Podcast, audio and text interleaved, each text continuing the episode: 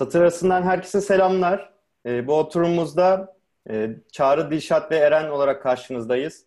E, bu seferki kitabımız e, Isaac Asimov'un Ben Robot adlı kitabıydı. Kitabı e, öneren de bendim. E, zaten yani bilim kurguya daha önceden de bir giriş yapmıştık e, Mülksüzler ile. Bu sefer ama e, tamamen hani e, kendi başına tamamen e, bilim kurgu diyebileceğimiz bir kitapla karşınızdayız. E, kısaca yazarı bir e, tanıtarak başlayayım ben.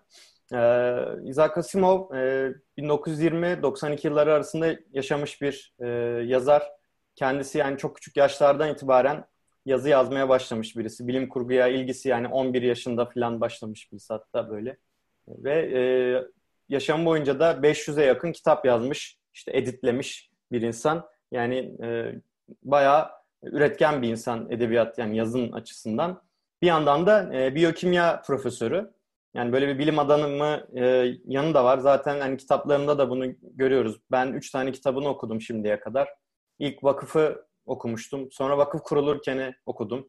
Hani sonra da Ben Robot'u okumuştum. İşte hepsinde de bu işte mayalarla yemekler, şeyler, gıdalar yapma falan gibi teknolojik şeyler, biyokimya yönelik şeyler de vardı. Onlardan da hani kendi uzmanlığından da esinlendiği yerler vardı.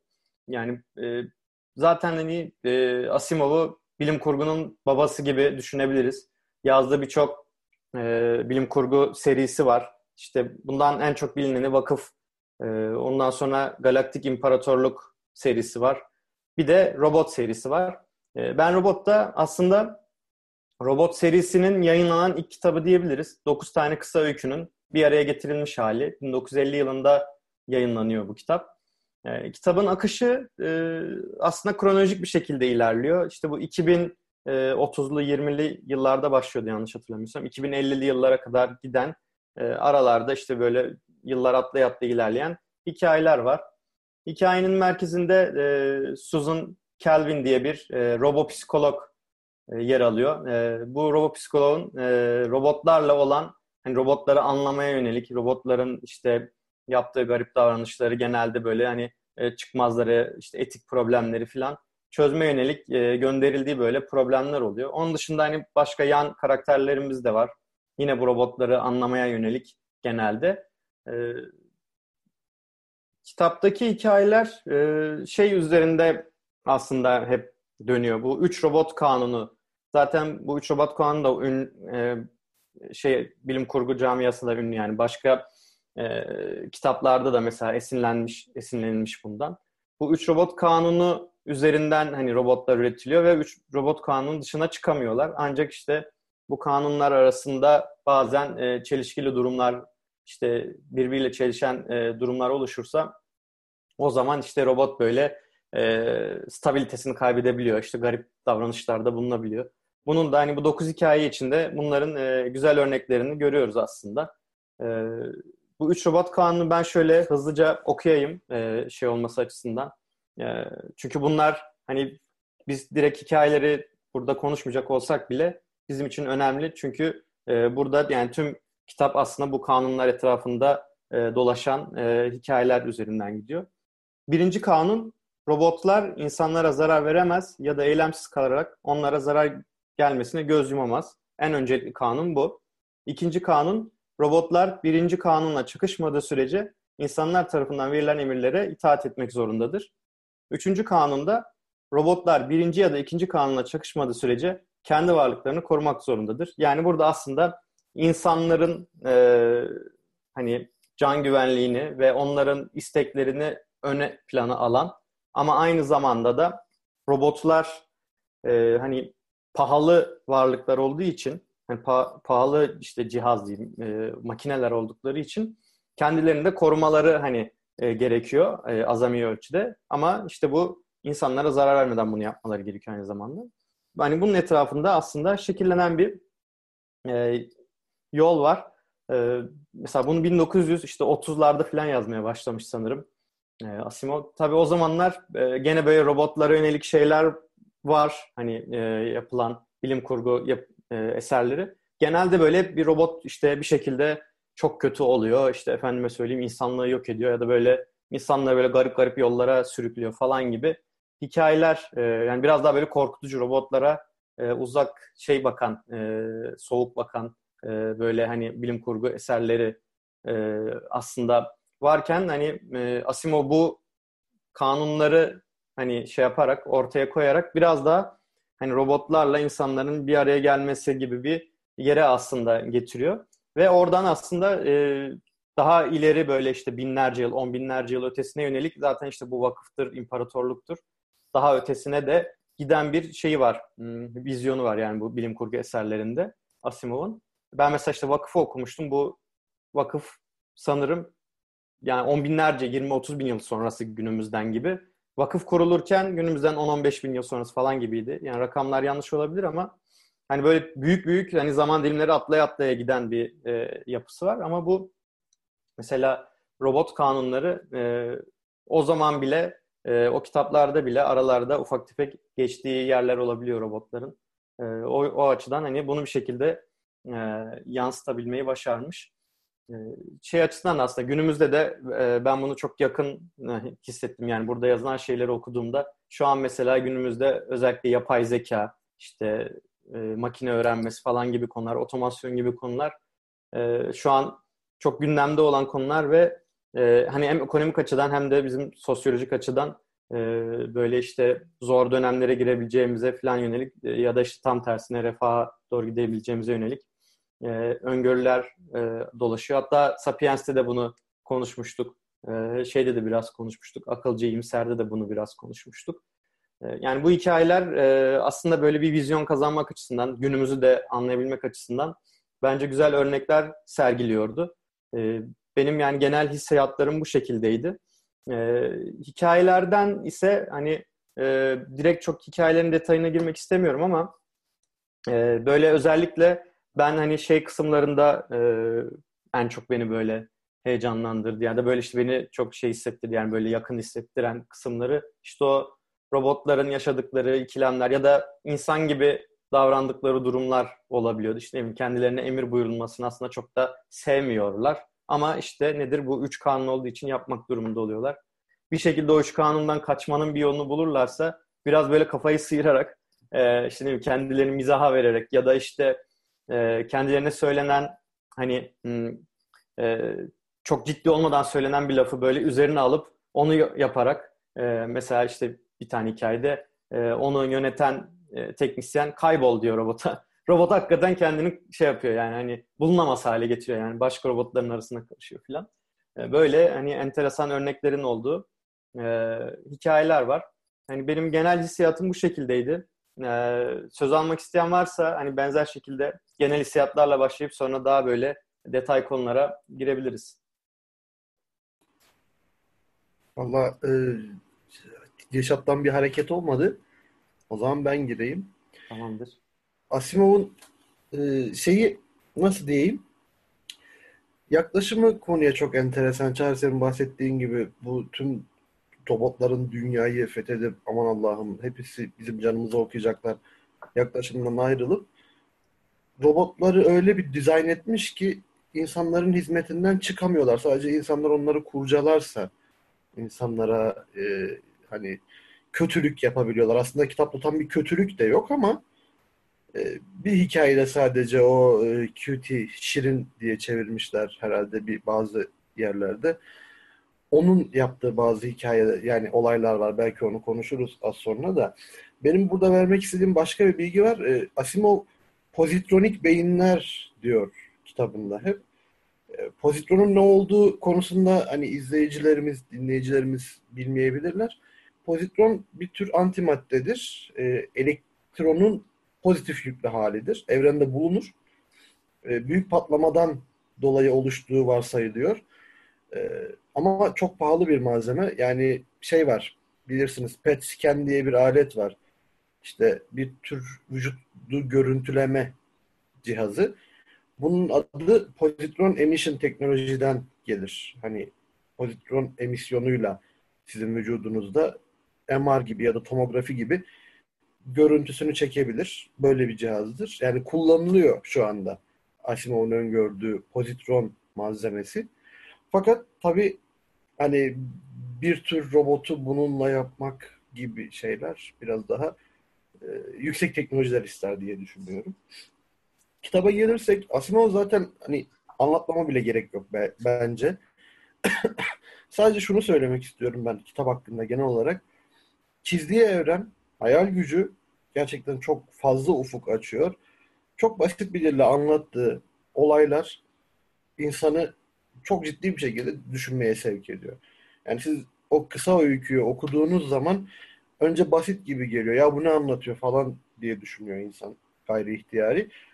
Diyaloglar çok kolay anlaşılır. Tabi bazı şeyler hariç, teknolojik noktalar hariç. Onlar da çok azlar zaten. Ama anlatış tarzı, önünüze sürdüğü hipotezler kitabı çok yaşanır kılıyor. Yani okurken yaşıyorsunuz bir yandan. Sanki hakikaten böyle robotlar varmış. Hakikaten bu üç robot kuralı dünyada şu anda geçerliymiş. Ve biz de bunun üzerine çalışıyormuşuz gibi düşünüyorsunuz ister istemez. Yani benimsiyorsunuz. Asimov'un bu tarzı çok güzel. Benim bu çok hoşuma gitmişti özellikle. Genel olarak kitap hakkında söyleyeceklerim bu kadar. Teşekkür ederim Eren. Ee, Dişat senin var mı? Yorumların. Ben de kitabı e, severek okudum ikinci defa. E, Asimov'un hani Eren'in söylediği gibi çok böyle kolay anlaşılabilir, hazmedilebilir bir e, üslubu var. Çok rahat okuyorsunuz kitabı. Arada ufak tefek teknik detaylar olsa da çok rahat gidiyor kitap. İşte e, 9 öykü dedi e, Çağrı. Son basımında yani bizim aldığımız sanırım hepimiz İtaki basımından okuduk.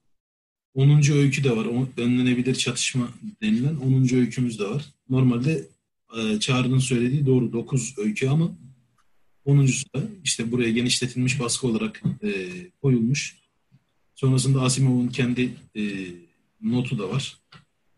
Orada pozitronik beyinden bahsediyor. Hatta kitabı yazmaya başladığında bulunalı 4 yıl olmuştu falan diye özel böyle bir not geçiyor. Ben yazmaya başladım. Pozitronun keşfi değil mi? Pozitron keşfinden Aynen, daha 4 yıl olmuş.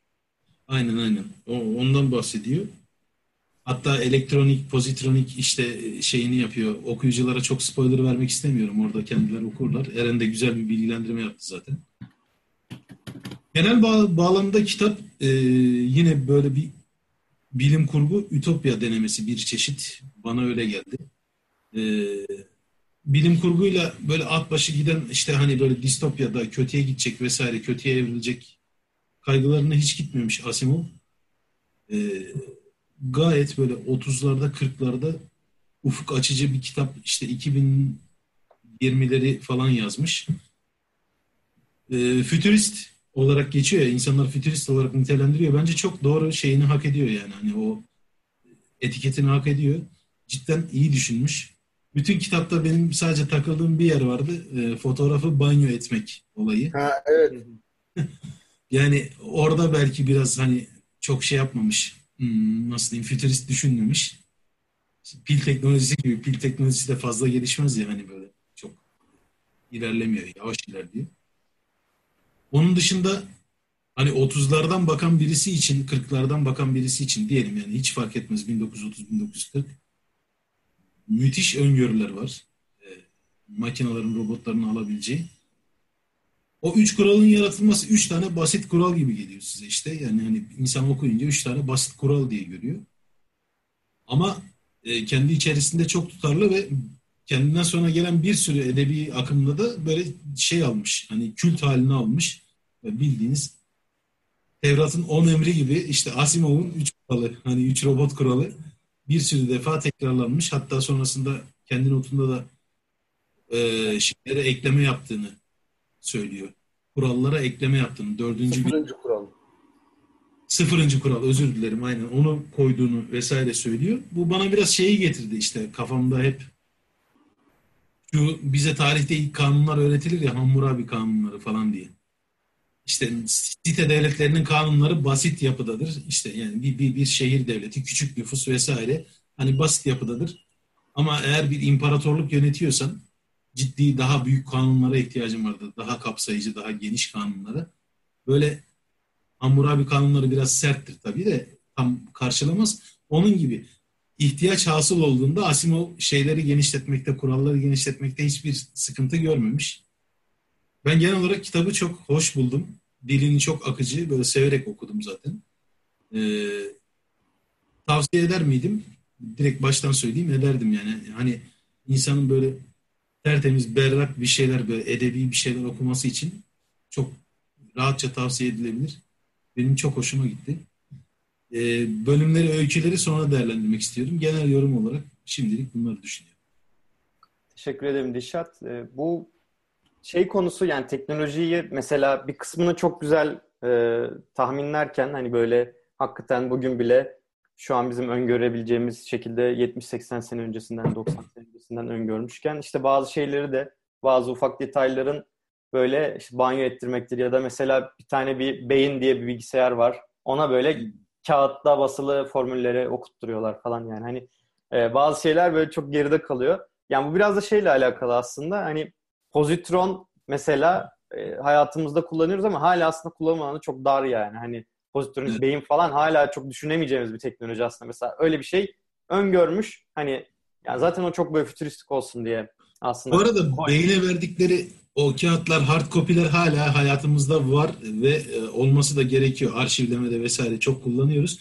O yüzden ben orayı çok dikkate almadım. Çünkü hard copy biz hala kullanıyoruz yani işte hani basım kağıt. Kitap da bir, bir çeşit hard copy işte yani. Ya ama, ama insan biz insan olarak tüketiyoruz ya hani bir, bir bilgisayarın bir beynin hani o şey e, robot yani evet yani, flash bellek vesaire onları öngörememiş olabilir ama ben transferini öngörememiş ya bu normal ama yani. Çok yani. çok çok iyi ya. Ben yani e, çok gerçekten fütürist şeyini e, etiketini tam olarak hak ettiğini düşünüyorum. Zaten bu arada o son sözündeydi galiba şey diyor ya ben yazdığımda bilgisayarlar henüz icat edilmemişti. Ben Aynen. de bunu öngöremedim gibi bir şey söylüyor yani. Tabii tabii çok böyle samimi bir dille anlatmış. Yani o son tabii, söz okuduğumda hakikaten saygılar dedim yani.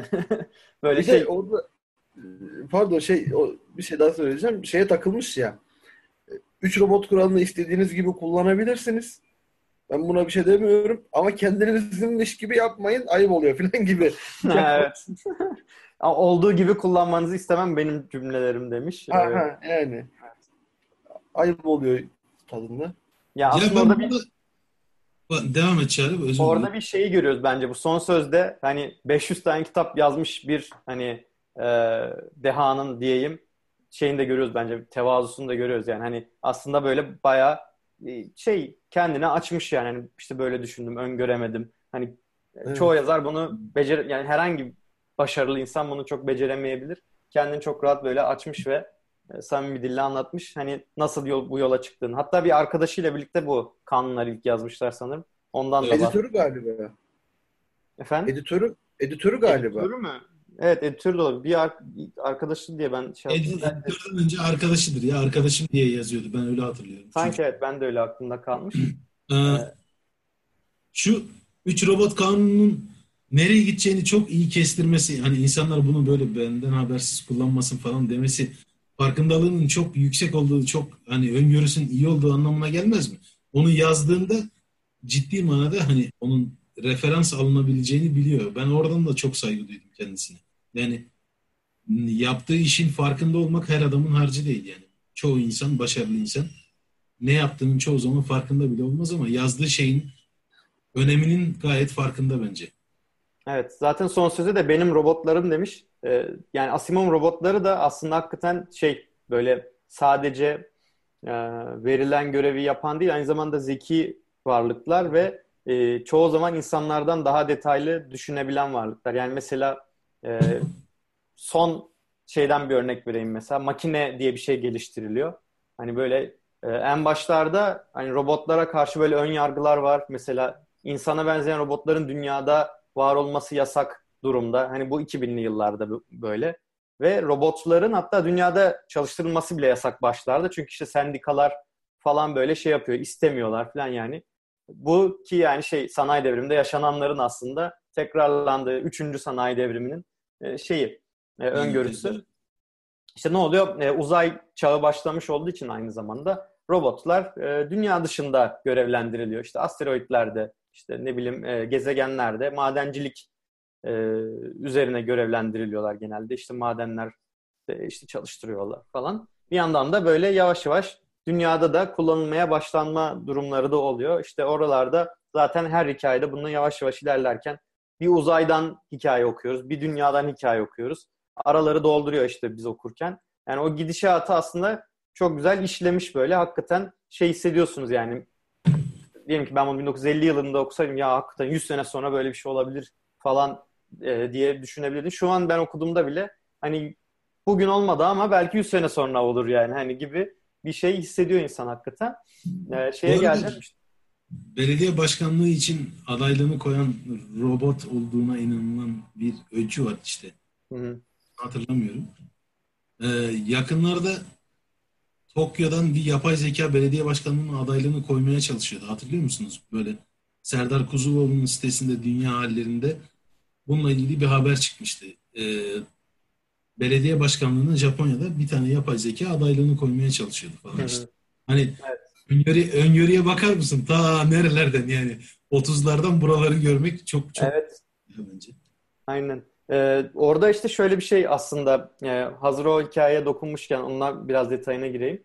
E, bu hani robot olduğu düşünülen ama sonradan kendini insanlara bir şekilde insan olduğunu inandırıyor yani. E, çok detayını vermeyelim. E, spoiler yapmamak adına. Hani burada bir Susan Calvin'in orada hani bu robot psikolojisini en iyi bilen uzman olarak şey yorumu oluyor yani aslında siyasetçi için e, robot çok uygun bir şey olurdu yani. Çünkü zeki, her şeyi analiz edebiliyor ve insanlara zarar veremez. Hani evet, insanlığa zarar. Kanunu. Yani üç robot kanunundan dolayı ve şey de değil yani makam hırsı da olan birisi olmayacak. Hani görev süresi bitti de devredebilir. Başka bir robota, yeni üst model bir robota da devredebilir. Hani bu yüzden de e, insanlığın hani refahı için sürekli çalışabilecektir. Yani gibi bir şey var. Zaten ondan sonra bir üst seviye olan bu makineler hani o çağına geçiliyor. Makine dediğimiz işte böyle işlem kapasitesi çok yüksek olan e, cihazlar. Süper Aslında yapay zeka. Yapay zeka yani bir yerde. E, bu makinelerle. Bir çeşit robot işte evet. Yani. Evet yani sadece robot yani hareketli değil şey değil yani. Aynen, insansı ya da hani mobil değil bunlar. Bunlar sabit duruyor. Bunlara veriler yükleniyor ve insanlara önerilerde bulunuyor işte. Dünya işte bu son hikayede dön, dört şeye bölünmüş durumda. Dört bölgeye. Ve her bir bölgede işte bir makine var ve bunlar yapay zeka. Hani verileri alıp sonra önerilerde bulunuyor. Diyor ki işte şu, me- şu madenin kapasitesini şu kadar yapalım, şu fabrikada şu kadar üretim olsun. İşte şuradan şöyle bir lojistik kanalı açalım falan. Hani işsizlik bu. Makroekonomi enflasyondur, işsizliktir, işte e, savaş ihtimalidir. Hani böyle şeyleri sürekli gözeterek kararlar veriyor. Hatta arada da böyle hani merak edip sorduklarında da e, yani bunu açıklamaya gerek yok diyor. Yani evet, siz bunları bilmeyin diyor. Yani ben niye böyle karar verdiğimi merak etmenize gerek yok. Söylersem ortalığı karıştıracaksınız belli ki falan hani gibisinden. Evet. Her şeyi yani. hesaba katıyorlar. Evet. İnsan, insanoğlunun varlığı insanoğluna bırakılamaz tarzında. Aynen öyle bir şey. Ama işte e, sonrasında mesela vakıfı Eren sen başlamıştın sanırım. E, evet. Vakıf ve işte aslında imparatorluk oluyor önce. İşte bu makineleri falan ve uzay hani hızlı bir şekilde ışık hızını aşarak galaksiler ötesi gide, gidebilmek falanla o, birlikte. O, o, o hikayeyi de anlatabiliriz aslında. Yani o, buraya gelmişken Hı-hı. o hiper uzay sıçraması ha, falan. Evet.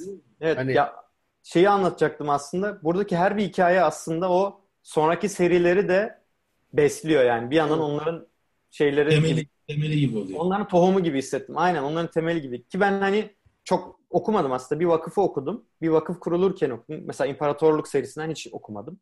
Ama vakıf kurulurken de imparatorluğun sonlarına yaklaşmış durumdaydı yani. İmparator böyle çok büyümüş, hantallaşmış. Hani bir teknolojiler kullanıyorlar ama teknoloji nasıl çalıştığını bilmiyorlar falan böyle. Hani çünkü o şeyden geliyor işte bu makine yapıyor ya, alet yapıyor. Veriyorum veriyi.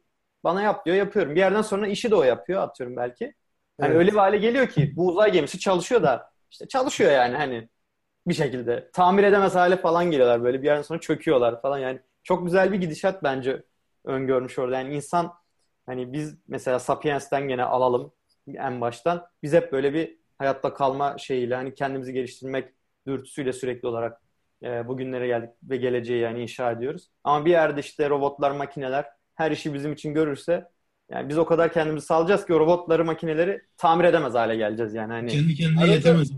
Bir, bir, ar- araya girmek istiyorum. Ben onu arada düşünüyorum. Şöyle düşünüyorum. Şu anda dünyada bir sıkıntı olsa bak ben bir elektrik elektronik mühendisiyim. Bir afet, bir katastrofi oldu. Tüm dünya işte bu Amerikan filmlerinde izlediğimiz gibi post apokaliptik bir evrene döndü tamam mı? Hı hı. Her şey devreden çıkmış. Şimdi insanlar gelip bana diyecek ki kardeşim gel şu barajı gidip çalıştıralım. Mesela. Hı hı. Çalıştıramam. Çağrı sen de elektrik mühendisisin. Sen de çalıştıramazsın. E, Tabii. Onu geçtim. Çalıştırmayı başarsak bile enerji nakilatlarının bakımını yapamayız. Onu başarsak bile ev içi tesisatı döşeyemeyiz. Yani öyle bir hale geldik ki hani uzmanlaşma ya da ayrılma adı altında, meslekte ayrılma adı altında artık çok az bir kısmı biliyoruz. Dediğin de oraya gidiyor. Ve bildiklerimizin çoğu da gereksiz hale geliyor. Aman ne bileceğim ki Google'a yazarım orada var zaten. Evet. Yani ama bir gün Google giderse ne olacak? Evet, dijital amnezi olacak o zaman işte yani. Şey, 300 yıl falan unutacaksın her şeyi. 300 yıl civarı falan öngörüyorlar yani. İnsanlık şu anki var ya 300 yıl içerisinde karanlık çağlara geri döner diye düşünüyorlar. Çok mantıklı. Çok bence iyi de olabilir yani aslında. Düşünüyorum. Yani eee, o yüzden işte hard copy olayı orada geçerliliğini hala koruyor. Yani hani hasbelkader katastrofik yıkım tarzında düşünmeyelim. Dijital olarak mesela büyük bir virüsün işte EMP patladı da ya. Yani internetin bütün varlığını, içeriğini hasbelkader yok ettiğini, yediğini düşünelim yani. Ee, o yüzden hard copy'ler hala lazım bize. Yani o basit işte Newton fiziğinin hani hala üzerinde çalıştığı böyle şeyler, e, kağıtlar, notlar vesaire, defterler, kitaplar bize lazım. O yüzden 300 yıl diyorlardı. Kim de okumuştum ya? Belki Celal Şengör'ün bir makalesinde okumuştum. Tam olarak hatırlamıyorum. Ee, Celal Şengör ondan biliyormuş ya. Gene geldik konu. Şaşırtmadı. Şaşırtmadı. Er- Eren Erenci, Celal Şengör Hoca ile biraz şey. Hayır canım benim hocayla sıkıntım yok. Ben her şeyi bilen adamlardan sıkıntılıyım yani. Tamam işte hocadan da sıkıntılısın. bazen. Çok bilenden korkuyorum diyeyim. İyi. Ya burada çok şey var bence bilinmez o kadar çok şey var ki e, belki daha önce de bahsetmiş olabiliriz. Bu kimin birisinin filtresi diye The Great Filter diye büyük filtre diye bir şey var. Belki bahsetmişimdir daha önceki oturumlarımızda da. Yani bu büyük filtre diye bir kuram var. Onu ben hızlıca açıklayayım çünkü yani aslında Ben Robot'la direkt alakalı değil ama oradan kök alıp giden serilerle alakalı. Genel olarak Asimov'un da aslında külliyatına yönelik de konuşmuş oluyoruz böylece. E, bu büyük filtre denen şey şöyle bir teori. Ee, şimdi deniyor ki biz e, yüzlerce yıldır özellikle son işte 100 yıldır falan uzayı sürekli dinliyoruz. Her türlü dalga boyundan dinliyoruz. İşte yani ve şu ana kadar hiçbir e, hani akıllı ya da canlı varlığa yönelik hiçbir ize rastlamadık. Yani bu kadar milyarlarca yıldız varken işte bu kadar galaksiler varken nasıl oluyor da biz bunlardan ya ya hiç mi yok sadece biz mi varız?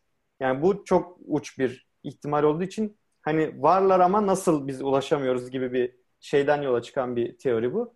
E, bu Great Filter dediği şey yani bir şekilde uzay yolculuğu bulunabiliyor.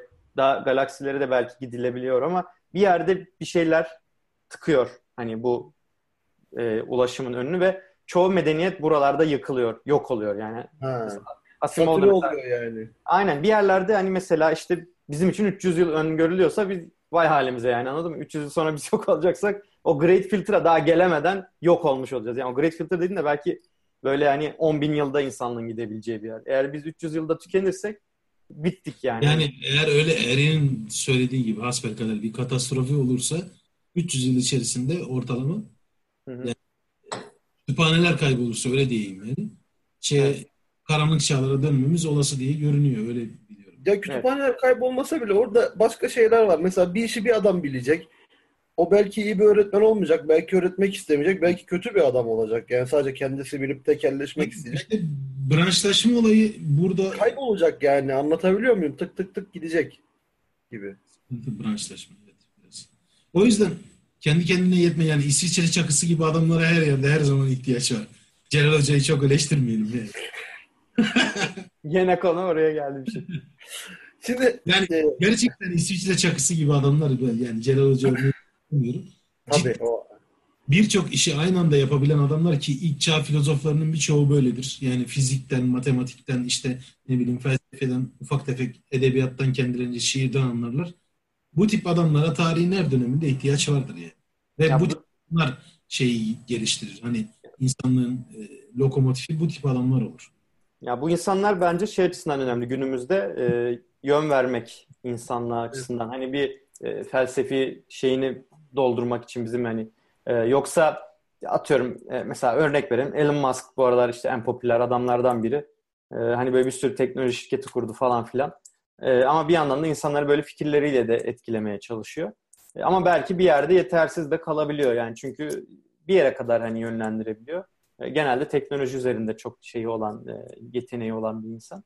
Ama yani o da bir şekilde yönlendirebiliyor. Yani onun asıl yaptığı o şirketlerinden ziyade verdiği vizyon e, aslında e, birçok e, farklı insanları da etkilediği için işte atıyorum teknoloji girişimcilerine ilham verdiği için falan belki aslında dolaylı etkisi daha önemli bir insan haline geliyor. Yani bu açıdan da şey hani bu tarz insanların işte bu hikaye anlatıcılık dediğimiz konuda kendilerini işte sürekli olarak geliştirip daha çok insana ulaşması önemli bir faktör haline geliyor. Diğer türlü böyle insanlığı çok da ileri götürmeyecek e, işte böyle fikir liderleri de ortaya çıkıp e, tamamen alakasız yönlere de saptırabilir yani. Şimdi ben bu konuda başka bir açıdan yaklaşıp bir Asimov üzerinden bir şey söyleyeceğim. Bir de günümüz teknolojisiyle ilgili bir şey söyleyeceğim. Asimov'un bir kitabı daha var. Adını hatırlayamayacağım ama yani 500 kitabı var artık. Kim bilir hangisi. O kitaba göre şey, e, dünya Harry Seldon maceralarını anlatıyor. Bu vakıftaki bahsedilen Harry Seldon karakteri var. Çağrı hatırlar mısın? Evet evet. Bu büyük bir şey e, neydi? Neyse onu da hatırlayamadım. Vakıfın kurucusuydu galiba Evet, işte. kurucusu da bir, bir bilim dalının şeyi. Öncüsü. Matematikle ilgili bir şeydi de. Matematikle kestirim yapıyor işte gelecekle ilgili öngörü Evet. yapıyor. Aslında bu Toplum- data science şu an veri bilimi dediğimiz Aynen. şey. Ya onunla Evet. mesela öngörmüş adam ya. Yani hayran kaldım böyle. Hani tam onu bir şekilde böyle biraz ezoterik yapmış ama inanılmaz şey yani. Yani şu an mesela binlerce bilim insanı onu yapmaya çalışıyor yani bir yandan. İstatistik, Evet. istatistik kullanıyorlar yani. Şimdi Evet. şöyle bir şey var orada. Dünya insanlar kökenini arıyor. 500 bin yıl falan geçmiş benim okuduğum o kitapta.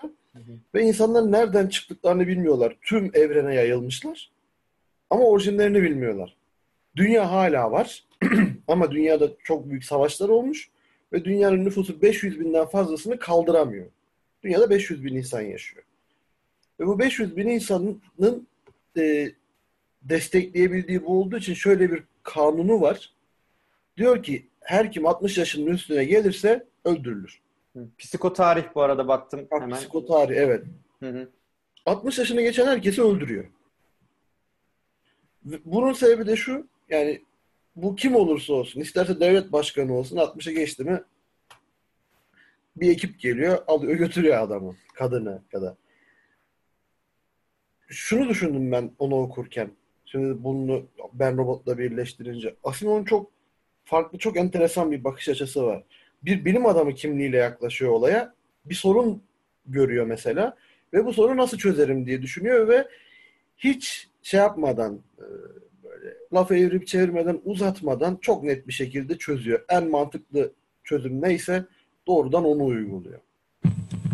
İkincisi de şey bir ses mi geldi? Ne? İkincisi de günümüz teknolojisiyle ilgili. Şimdi biz kendimizi teknolojide çok ileri zannediyoruz ya hani.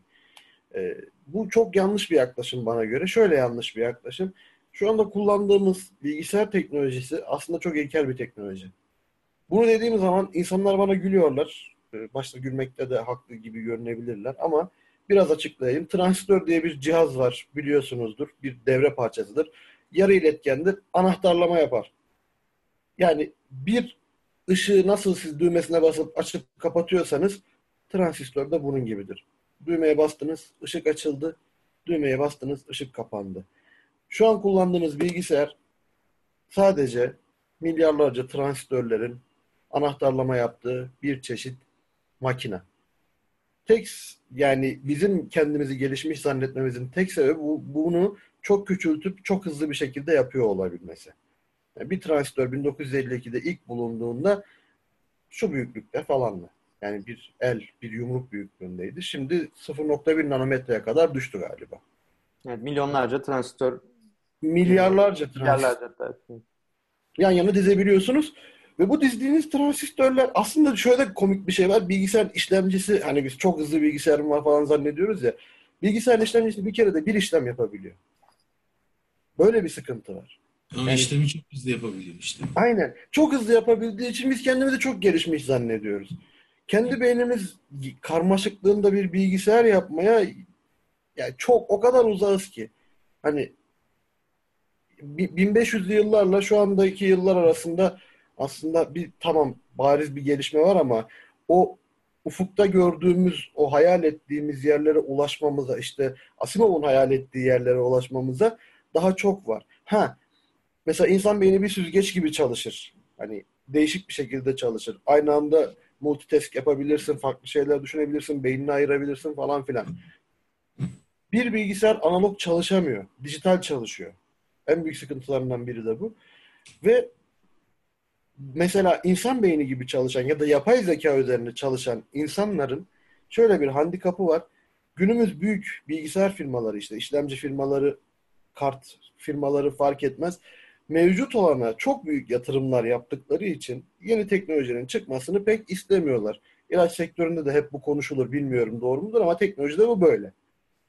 Yani belli bir şey var. Bunu bozmayalım. Biz buna yatırım yaptık. Bundan güzel paramızla kazanıyoruz. İşte 2.5 GHz, 2.6, 2.7 her yıl yenisini çıkar. Nasıl olsa alıyorlar gibi. Biraz da işte satış sirkülasyonu devam etsin yavaş yavaş. Hani Gelişimde Yani önce eldekileri satalım. Sonra yavaş yavaş hani Ar-Ge'yi, Ürge'yi yavaş yavaş geliştirelim. Bu yıllardır hani söylenen, öngörülen bir mevzu. Evet, orada mesela işte Elon Musk gibi böyle arada şeyler çıkıp çıkıntı adamlar çıkıp böyle Aynen. bir anda böyle hızlandırabiliyor işte oraya roket yollayacağım, geri getireceğim, yok şunu yapacağım, işte elektrikli O- arabayı bugün yapacağım, tabii. çok hızlı yapacağım falan diye. Ee, yani bu Bu arada insanlara daha kadar- çok ihtiyacı var insanlığın yani bence. Uygulanmasının sebepleri şey ya, e, biz zaten birçok olayda her şeyi yani hızla bağdaştırıyoruz ya. Yaşamda bizim için artık en önemli şeylerden birisi hız. Ha, hayatın hangi alanında olursa olsun, işlem yapmada olsun, ne bileyim işte para yatırmada olsun, yemek yemede olsun. Yani fast food diye bir şey var mesela. İşte ne bileyim her şeyde. Şubesiz bankacılık var. Niye? Gidip biriyle muhatap olma çat çat çat işte dijital ortamda parayı bir yerden bir yere aktar veya ne bileyim kredi kartı borcunu öde vesaire. Alışveriş yap. Bizim artık bütün anlayışımız şeyle alakalı, hızla alakalı. Nereye yetişmeye çalışıyorsak onu, da kimse açıklayamıyor. Yani ne olayımız ne? Nereye yetişmeye çalışıyoruz ya da ne yapmaya çalışıyoruz? Buna kimsenin bir cevabı yok. Ama hız çok önemli. Yani her şey için çok önemli. Hani transistör mesela işte bir tane işlem yapıyor ama çok hızlı yapıyor. O yüzden çok unuluyoruz mesela, övgülüyoruz vesaire. 70 yıllık ömrümüzde işte ortalama 70 yıla falan çıktı mı? 80 yıl mı? Ne kadar bilmiyorum. 80'i geçti herhalde. Evet. İşte atıyorum 100 yıl, 150 yıl öncesiyle bakarsan herhalde bir 30 yıl falan koymuşuzdur üstüne. Ortalama yaşam uzunluğu. Evet. Bu da bir, bir ufak bir araya gireceğim. Bu da bir Tabii. moda oldu aslında biliyor musun? Yani zamanım yok demek bir moda artık. Zamanım Abi yok, benim de yok. Ya abi bir şey diyeyim mi? Bir insan zamanım yok diyorsa yalan söylüyordur ya. Bak yüzüne söylüyorum. Abi hepimizin zamanı var. Hepimizin var. Var Ama var da yani işte çok şey oluyor. Sıkışıyor yani ister istemez Bak- sıkışıyor. bak, Acayip. Şöyle bir, şöyle bir şey var. Kibarlık diye yapıyorlar. Niye yapıyorlar bilmiyorum ama "Ha- abi hiç zamanım yok. Hayır efendim. Zamanım var. Bana ayırmak istemiyorsun. Yani bunu bana söyleyebilirsin. Anlaşılabilir bir sebep. Evet yani bana de ki sana zaman ayırmak istemiyorum mesela. Ben anlarım bunu. Çünkü ben de ben mesela bazen sana zaman olarak bunun değil yani dünyada bir hep böyle bir hengame yok mu ya? Herkes bir yerden bir yere koşturuyor, bir şeyler yapıyor. Biz de yapıyoruz. Sürekli yapıyoruz. Evet, evet yani o hakikaten bence de günümüzün e, şey problemlerinden biri. Hatta yani büyük oranda bizim e, psikolojik olarak yaşadığımız sıkıntılar da bence yani bu Evet. işte çoğumuz çoğumuz değil mi? Yani dünya genelinde mesela bu antidepresandır, şudur budur. Bu tarz ilaçların kullanımları çok yüksek. Yani çünkü özellikle büyük şehir hayatı bizi o kadar sıkıştırıyor ki. Hani hep bir koşturmaca, hep bir koşturmaca. Yani Ama hiç kimse geride kalmak istemiyor biliyor musunuz? Evet evet. Ya tatil izin alıyorsun, tatilde de yoruluyorsun. Ya ben mesela tatilden önce daha çok yorgun hissediyorum kendimi yani çoğu zaman. Yani ne- neden böyle diyorum ya? Zaten hani şurada Türkiye'nin zaten hani şeyleri çok kötü. Özlük hakları falan yani. Ben mesela 2-3 yılda bir iş değiştirdiğim için 5 yılım da dolmadığı için her se her zaman 15 gün iznim var. Onu da kullanınca böyle hiçbir şey anlamıyorum yani. Böyle tatilden dönüyorum pe- şey olmuş, pelte olmuşum böyle yani. Daha Çünkü yorgun amaç hayata devam tatil dediğin ediyorum. hani boş hayat, hani boş zaman işte ne bileyim Öyle olmuyor. Yani spontane yapman lazım bütün işlerini. Ama sen tatile çıkmadan önce zaman dahil olmak üzere 15 günlük çıkıyorsun. İşte hanımına soruyorsun çocukla beraber nereye gidebiliriz? Atıyorum hangi oteli tercih edelim? Güney'e mi gidelim? Yurt dışına mı gidelim? Vesaire.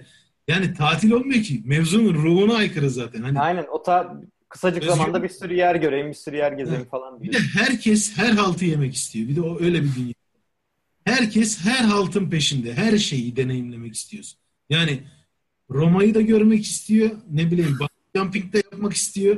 İşte atıyorum Arabistan'da şeyi de e, Dubai Dubai. Çöllerde İşte- dolaşmak da istiyor. ne bileyim Burning Man Festivali'ne de katılmak istiyor. Oğlum birinden de geri kalın. Yani ne var müsünüz? De geri kalın ya ne olur. Herkes her şeyi deneyimlemesin. Nüfusla at başı gidiyor. Nüfus ve zaman hani ve sürekli herkes bir şeye yetişmek zorunda. Herkes her şeyi yapmak istiyor. Bir de sapıkçasına nüfus var. Yani bilmiyorum nereye gidecek böyle ama bence biraz kaplumbağa ağzında yaşamak daha iyi olacak gibi ya. Birazcık yavaş yaşamak. Zaten zamanımız hani sınırlı süreli yaşıyoruz şurada. Bol dünyada dar yaşamanın çok alemi yok yani. Neydi o? Si- Ciddi slow. Yavaş şehirler. Aynen, aynen. Onlar bayağı o yüzden popülerleşmeye başladı bizim kafadaki. E, niye popülerleş, popülerleşmesin ki? Yani ben mesela şu an işte Adana'da yaşıyorum. 2 milyonluk bir şehir. Sabah 8,5 kilometre yolu giderken 40 dakika. İstanbul'a oranla bunu 8,5 kilometre yolu giderken işte bir buçuk saatin falan geçiyor. Ya bak bizi dinleyen insanların birçoğu podcast'te dinleyen insanların birçoğu serviste dinliyor. Ya Evet. adam derken bir buçuk iki saat yol çekiyor. Biz burada iki saat YouTube'da kendi goy goyumuzu işte kendi fikirlerimizi söylüyoruz kitap üzerine. İnsanlar bizi serviste dinliyor. İki saat boyunca serviste gidiyor. Bir tane aracın, bir tane kutunun içinde iş yerine gidiyorlar. Ben 40 dakika gidiyorum, adam 2 saat gidiyor. 2 saatte geliyor 4 saat. Gün 24 saat, 8'ini uyudun, 4'ünü işte yolda geçirdin. E, 9'unu da işe veriyorsun yani 8 saat mesai, 1 saat yemek diyelim. Ne yapıyoruz ki? Ne, ne? Olayımız ne yani? Ne bak orada bir şey diyeyim mi? Bak biraz da insanların şeyi var, suçu var. Yani bilerek bunu yapıyorlar, sonra da şikayet ediyorlar. Mesela Ankara'dan bir örnek vereyim. Ben de Ankara'da yaşadığım için. Benim evim Bahçeli Evler tarafında. Tamam mı? İş yerimde e, Anadolu Bulvarı üzerinde Gimat Kavşağı diye bir yer var orada. Ben sabah evimden çıkıp diyelim ki taksiye bindim. iş yerine 10 kilometre falan e, ulaşmam toplamda 10 dakika sürüyor. Taksi, taksiye binersem. Serviste de yarım saat sürmüyor. 20-25 dakika civarında. Kendi arabam olduğu zamanlarda yine 10 dakikala falan gidiyordum. Şimdi mesela bir arkadaş var. Adam Bağlıca'da oturuyor. Sabah geliş trafiğini çekiyor, akşam gidiş trafiğini çekiyor. Sonra bundan şikayetleniyor. Abi Bağlıca'da oturma. Basit Bazı yani. evler güzel. Abi evler güzel. Burada da güzel evler var. Fiyat atıyorum, performans olarak. ekonomik nedenleri olabilir. Yani Hayır, Bağlıca daha pahalı buradan. Ya atıyorum diyorum yani tam Fiyat tersi. performans olarak daha iyi yani. Abi statü var, statü. İşin ucunda. Yani ben, Ankara'da yeni evlenen çift Bağlıca'dan ev alır. Neden bilmiyorum ama yeni evli çiftlerin yeri Bağlıca'dır. Ya Etimeskut da var, Sincan da var şimdi yani. hani Hayır, hayır, hayır. Tabii bahsettiğim kitle hani bir modayı takip eden diyeyim ya da statü sembollerini takip eden. o Grup söylediğin var. da şey de var işte sırf mali mecburiyetler sebebiyle işte şehir dışında ya da getto dediğimiz tarzda yerde oturan insanlar da var. Yani Fakirler, sen niye fakirleri konuşuyorsun ki şu anda? Konumuz Fakir- fakirler? Fakiri hiç sevmem. Fakir olduğumdan hiç sevmem fakir ama yani e, bence madalyonun iki yüzü de var.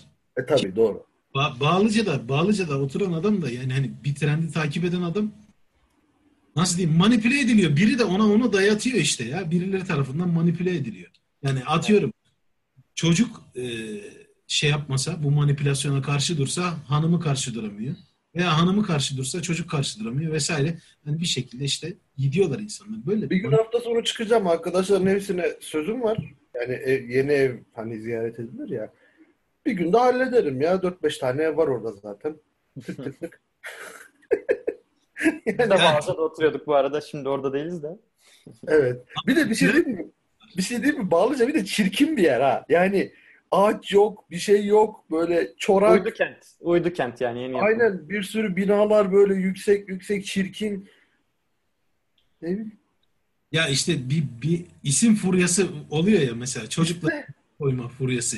İşte seninle konuşmuş Çınar muhabbeti. Ha, Çınar ya. Çınar. Hastane, hastanede 12 tane çocuk doğuyor. İşte 11'inin adı Çınar. Ne yapıyor? 8 8. He? 8 8'inin adı Çınar. Ha, Yaşanmış sekiz. bir hikaye. 3 ay düşündüler çocuğa böyle bilinmeyen bir isim koyalım ya da böyle kendine has bir isim koyalım diye. Yüzünden düşen bin parça hastanede ziyaretine gitmiştik doğum olunca. Ne oldu lan dedim. Abi hani çocuk sağlıklı falan da e işte liste var dedi. 12 çocuk doğmuş 8'inin adı Çınar dedi yani. Bir Ama tane dizi vardı. O, o dizide bir Çınar diye bir karakter vardı. Oradan herhalde popüler oldu. Bilmiyorum vallahi. Ya Türkiye'de furya oluyor ya işte hani böyle çocukların isimlerine göre ailenin sosyoekonomik durumunu sonrasında çocuğun 3 aşağı 5 yukarı hangi yılda doğduğunu falan bilirsin yani hani eğer tabii babası çok kafayı kırıp dedesinin adını koy Muhittin falan koymuyorsa işte çocuğun adını hani genelde o trendi takip ederler. Tabii ben hiç fakir Berkecan görmedim mesela. Yani bilmiyorum var mı. Fakir Berkecan. Umut Sarıkaya'nın uzun fakir Ya yok. belki her her sosyoekonomik e, şey sınıf kendi şeyini yaratıyordu, kendi trendlerini yaratıyordu. Evet. Evet yani bu hızlı yaşama, her şeyi yapma mevzu yani oraya geri dönecek olursak bu biraz şeyin işte mesela internetin getirdiği bir e, bence ya kötü yan mı diyeyim yani bizim biraz fazla bizi zorluyor yani hani İnternetin Hakikaten- değil abi, ölümlülükle alakalı biraz bir şey. Ya ölümlülük de mesela Instagram diye bir şey var. Elin avucunun içinde işte o işte dediğin şeyleri yapan insanları an- anında görüyorsun. Yani adam Burning Man'de işte bir şeyler yapıyor sonra işte başka birine bakıyorsun o Dubai'de bir şey yapıyor anladın mı? Hani o kadar el avucunun içinde olduğu için yani çok daha yani ölümlülük okey o zaten yani var da ama bu işte direkt insanı bence zorluyor yani bu. Zaten bununla ilgili bilimsel araştırmalar da var yani Instagram kullanımı insanları depresyona e, sürüklüyor gibi bir şey de vardı e, araştırmada. Be- Benzer şekilde Facebook içinde. Hani böyle bir yandan insanları takip ediyorum, sosyalleşiyorum falan diye e, düşünüyorsun ama aslında e, madalyonun diğer yüzü çok da böyle şey değil, e, iç açıcı değil. Şimdi konuyu biraz böyle şeye günümüze çok getirdik. Tekrardan Asimov'a dönmeden önce ufak bir ara verelim. Evet, Tekrar devam ederiz. Devam ederiz. Tekrardan selamlar. Ee, küçük bir ara verdik. Ee, konuyu da tekrardan hani toparlayalım e, diye konuştuk kendi aramızda. E, bu arada e, atladığımız bir konu vardı. Onu da aslında bahsedelim. Ben Robot diye aynı isimle bir film de var. E, 2004 yılında çekilmiş bu. Will Smith oynuyor. Hatta ben ilk o filmi izlemiştim. Yani Asimov'un eserlerinden bir haberken onu izlemiştim. Sonra ben Robot'u filan işte 2000 15'lerde mi? 2015'te falan okudum. Yani aradan 10 seneden fazla zaman geçtikten sonra okudum. Şimdi tekrardan aklıma gelince ya arada bağlantı böyle hiç aklıma bile gelmedi. Yani ne alakası var mıydı falan. Bir tekrardan girip baktım e, bu ara verdiğimiz sırada. Yani filmin hikayesi aslında e, bir hikayeye ucundan dokunuyor ama direkt birebir aynısı değil. Yani sadece işte karakterler var. İşte e, beklenenin dışında bir şey yapan, e, bir suç işlemeye meyleden bir robot var. Ama onun dışında hiçbir şey örtüşmüyor. O hikayenin adı da, kitapta geçen hikayenin adı da Kayıplara Karışan Robot. E, ama e, gibi yani bu film bu hikayeyle hiç alakası yok. Yani sadece isimler falan işte 3 robot kanunu falan gibi şeyler ortak. Yani bu açıdan e, şey diye düşünmesin bu filmi izlemiş olanlar. Yani filmini izledim ne olsa kitaba bakmayayım diye düşünmesin. E, buradaki 9 öyküden birine neredeyse hiç benzemeyen bir senaryo. o yüzden e, o kitabı düşünerek bence hiç ben robota yaklaşmamak lazım. E, bir de hani biz bu e, kitabı yorumlarken çok fazla detaya da girmeyelim dedik yani şey çünkü bunlar zaten kısa hikayeler işte 10 15 20 30 sayfalık hikayeler bunlar sonuçta. E, ve hani bunların detayına girecek olursak tamamen spoiler verip yani kitabı şey e, hikayeleri özetlemiş gibi olacaktık. Onun yerine hani burada e, Asimov'un hani o alttan işlediği fikirleri işte öngörülerini biraz daha konuşalım istedik. Yani aslında amacımız biraz daha e, sizleri bu kitabı okumaya yönlendirmekti. E, bu sayede hani e, bir en azından bir şey tanıtımda hani şeyde bulunmuş olmak istedik yani. E, bu filmi de e, buradan hani söyleyelim. Film aslında çok da bir alakası yok. E, kayıplara karışan robot da mesela çok e, o da enteresan bir hikaye. Az bir şey bahsetmiştim. İşte o kaybol diyor, kaybediyor kendini falan. Hani onları da yine çok böyle detayına girmek istemiyorum. Hani genel olarak e, bu, yani bu kitabı okuduğunuzda aslında o e, şeyi hissediyorsunuz yani kitap e, Asimov'un diğer serilerine de aslında buradan geçiş yapabilirim diye hissediyorsunuz. Ben mesela üçüncü okuduğum kitabıydı. İlk Vakıf'ı okudum. Vakıf mesela çok daha ileri bir tarihte geçiyor. Vakıf kurulurken ondan daha geride geçiyor. E, ben Robot ondan daha da geride. Yani ben böyle aslında şey kronolojisinde e, Asimov'un oluşturduğu e, işte dünyanın kronolojisinde sondan başa doğru gittim. Buna yönelik de bu arada çok şeyler var böyle hani internette e, hani Asimov'un kitapları hangi sırayla okunmalıdır diye baya böyle ateşli tartışmalar dönmüş. Çünkü e, Asimov'un e, hikayeleri, kitapları yazma sırasıyla onların kronolojisi de farklı ilerliyor. Öyle bir şey de var. Bazen ileriden yazmış, bazen geriden yazmış falan. İşte kimisi diyor ki yazdığı sırayla okumak lazım. Kimisi diyor ki işte kronolojiye göre okumak lazım. Ben ikisine göre de okumadım ama ona rağmen e, her bir kitap bana bir tat verdi ve şey hissetmedim yani kendimi böyle boşluğa düşmüş gibi hissetmedim. Hani o açıdan benim hani e, yorumum Asimov'un herhangi bir kitabından başlayabilirsiniz. E, ben Robot da bunun için çok uygun bir kitap. Çünkü diğerleri biraz daha böyle çok daha fütüristik yani böyle on binlerce yıl sonrasında falan geçiyor. Ama bu hani direkt böyle günümüzden e, bile hissedebileceğimiz e, yakınlarda başımıza gelir, işte yakınlarda bunları yaşarız diyebileceğiniz aslında e, hani şeyleri anlatıyor, hikayeler anlatıyor ve altında da bir e, aslında felsefi bir derinlik de var. Hani o açıdan e, bu kitabı e, filmi izleyip izlemeden bağımsız yani izle, izlemesi izlemiş olsanız bile hani bu kitabı kesinlikle e, tavsiye ederim. E, ben bu şekilde e, söze başlayayım. Başka yani bu kitaba yönelik artık hani kapanışa doğru gidiyoruz. Şu hikayede hani benim kafama takılan işte dikkatimi çeken bir konu oldu gibi söylemek istediğiniz bir şey varsa onlar üzerinden bir geçip sonra e, kapanışa doğru geçebiliriz. Ben şeyi bir söylemek istiyorum. Yapay zeka ile ilgili Asimov'un öngördüğüyle değil dünyadakiyle yani bizim hali, hali hazırda elimizde olanla ilgili. Bununla ilgili çok enteresan bir teori var. Ataç teorisi hiç duydunuz mu? Ne teorisi? Ataç. Ataç. Ha. Mesela bir tane yapay zekaya, bir robota diyorlar ki sen ataç yap. Hmm. En şey şekilde, verimli şekilde ataç yap. Bununla ilgili birkaç tane çıktı öneriyorlar. Diyorlar ki mesela o robot sadece ataç yapmak için tüm kaynakları israf edebilir. Çünkü onun görevi o, ataç yapmak. İnsanlara zarar vermeyi istemese bile dünyadaki tüm mineralleri böyle mesela kazıp diyelim ki onlardan ataç yapabilir. Seri üretimle. Ve insanlığı yok edebilir gibi. Hani Asimov tamam insanlara bir robot bilerek ya da bilmeden zarar veremez gibi bir kanun oluşturmuş ama bizim elimizde olan teknolojiyle bu kanuna erişmek çok zorlaşıyor ve kitaptaki o Susan Kelvin karakterininki gibi hani bu kanunun felsefi derinliği robotun ya da yapay zekaya haiz olan canlının kafasının karışmasına ve başka şeyler yapmasına sebep olabiliyor. Yani Ataç'ın insanlık için çok önemli olduğunu düşünüp insanlığı öldürüp Ataç yapabilir. Yani hani bu, böyle de bir sonuç var gibi. Kendici, kendince Asimov'un o 60 yaşında büyükleri öldürün gibi belli bir seviyedeki insanları itlaf edip Ataç yapabilir. Yani gibi. Bir de şey öyküsü. kitapta benim en çok hoşuma giden kendi yani burada biraz spoiler vereceğim artık kimse kusura bakmasın. Bir tane robot var, özel bir robot. Bu bir uzay istasyonunda çalışması için gönderiliyor. Uzay istasyonunda iki tane uzman var. Bu uzmanlar robotu birleştiriyorlar ve ona işte diyorlar ki normalde robotlar insanları patron falan diye hitap ediyor. Bunu çok zeki olduğu için eğitiyorlar. Onu orada bırakacaklar. Hedef o. Yani o istasyonu insansızlaştırmak istiyorlar. Robot da biraz fazla insan gibi olduğu için ve 3 robot kuralı esnetilerek imal edildiği için onlara inanmamaya başlıyor. Onları sorguluyor önce. Sonra inanmamaya başlıyor. Diyor ki siz diyor karbon formlarısınız.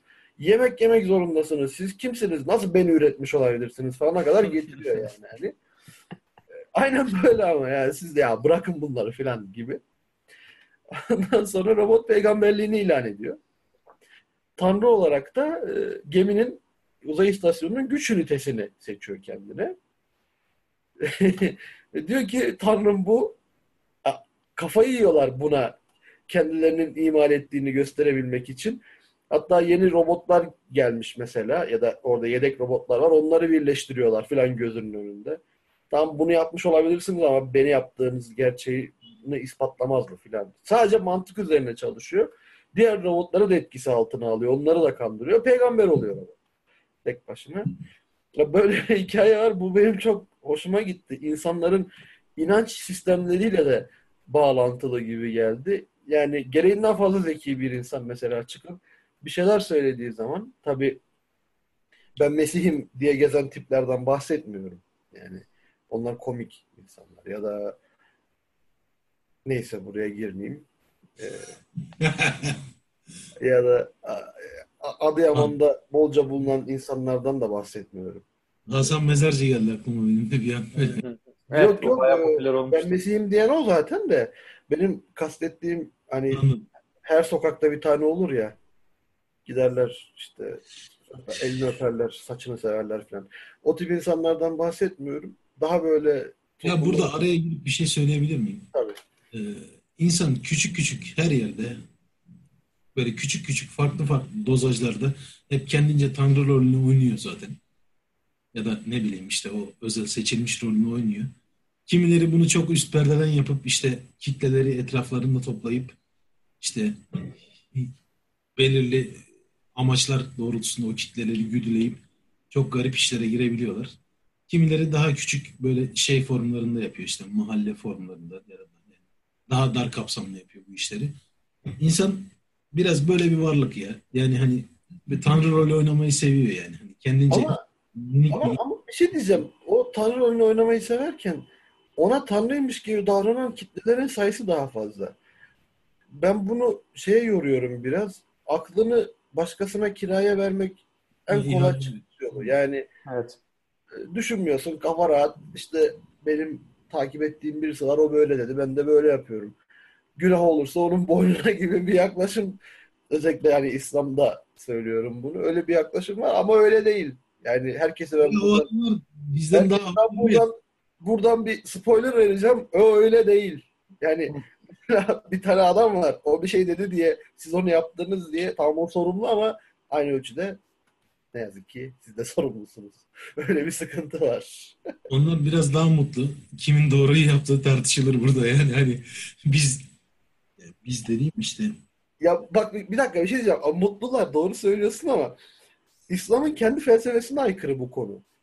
Yani her koyun kendi bacağından mantığı vardır ya. Ondan medet umuyor yani. Tabii canım herkesin kendi amel defteri vardır yani normalde. Aynen öyle. Herkes kendi böyle... yaptığı iyiliklerden, kötülüklerden, ha. günahlardan, sevaplardan sorumludur. Böyle bir şey varken tutup da evet o öyle dedi o zaman bu doğru filan. Yani işte değil. kuralların esnetilmesi ya da farklı yorumlanması durumu var demek ki. Çünkü bütün bu şeyler de yani bahsettiğiniz bütün uç örnekler işte kendi aklını önde tutan, mantığını önde tutan örnekler de başkasının aklına uyan örnekler de aynı felsefenin içinden çıkıyorsa şayet demek ki yorum farkı var mevzuda. Çok da yani ben kendi adıma çok bir şey söyleyemeyeceğim. Umarım bir şekilde. Ben bu, bu noktada bir tane film tavsiye etmek istiyorum. Ee, eğer dinleyenler de hani çok eski bir film Monty Python diye bir grubun filmi Life of Brian filmin adı. Yani Brian'ın hayatı diye Türkçe'ye çevirebilirsiniz. Ee, bulunabilir çoğu yerde var. Life of Brian mutlaka izlenmesi gereken e, bir film diye düşünüyorum. Evet o bayağı pardon o bayağı mizahi de bir film. Evet. Ee, onlar hatta şey İngiltere'de bir televizyon serisi olarak başlıyorlar. Yani komedi serisi evet olarak. Flying Circus, Uçan Sirk. Evet. Bayağı böyle iğneleyici bir şeyleri de var yani. Evet, tavırları da var. Benim izlerken en çok güldüğüm film serileri onlardır yani.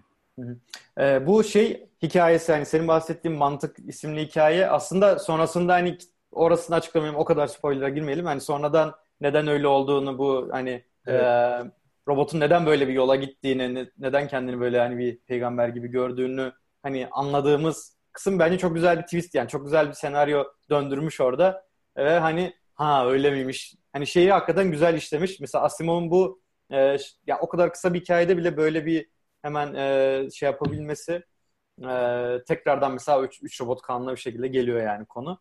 E, bu bence şey yeteneğini çok güzel ortaya koyuyor. Yani mesela 3 robot kanun da aynı şekilde çok böyle kısa ve öz ve net bir şey. E, ve buradan hani kaynaklanarak bir sürü hikayeler işte e, yapmış. E, o hikaye de aynı şekilde. Aslında bir derinliği var yani o yönden.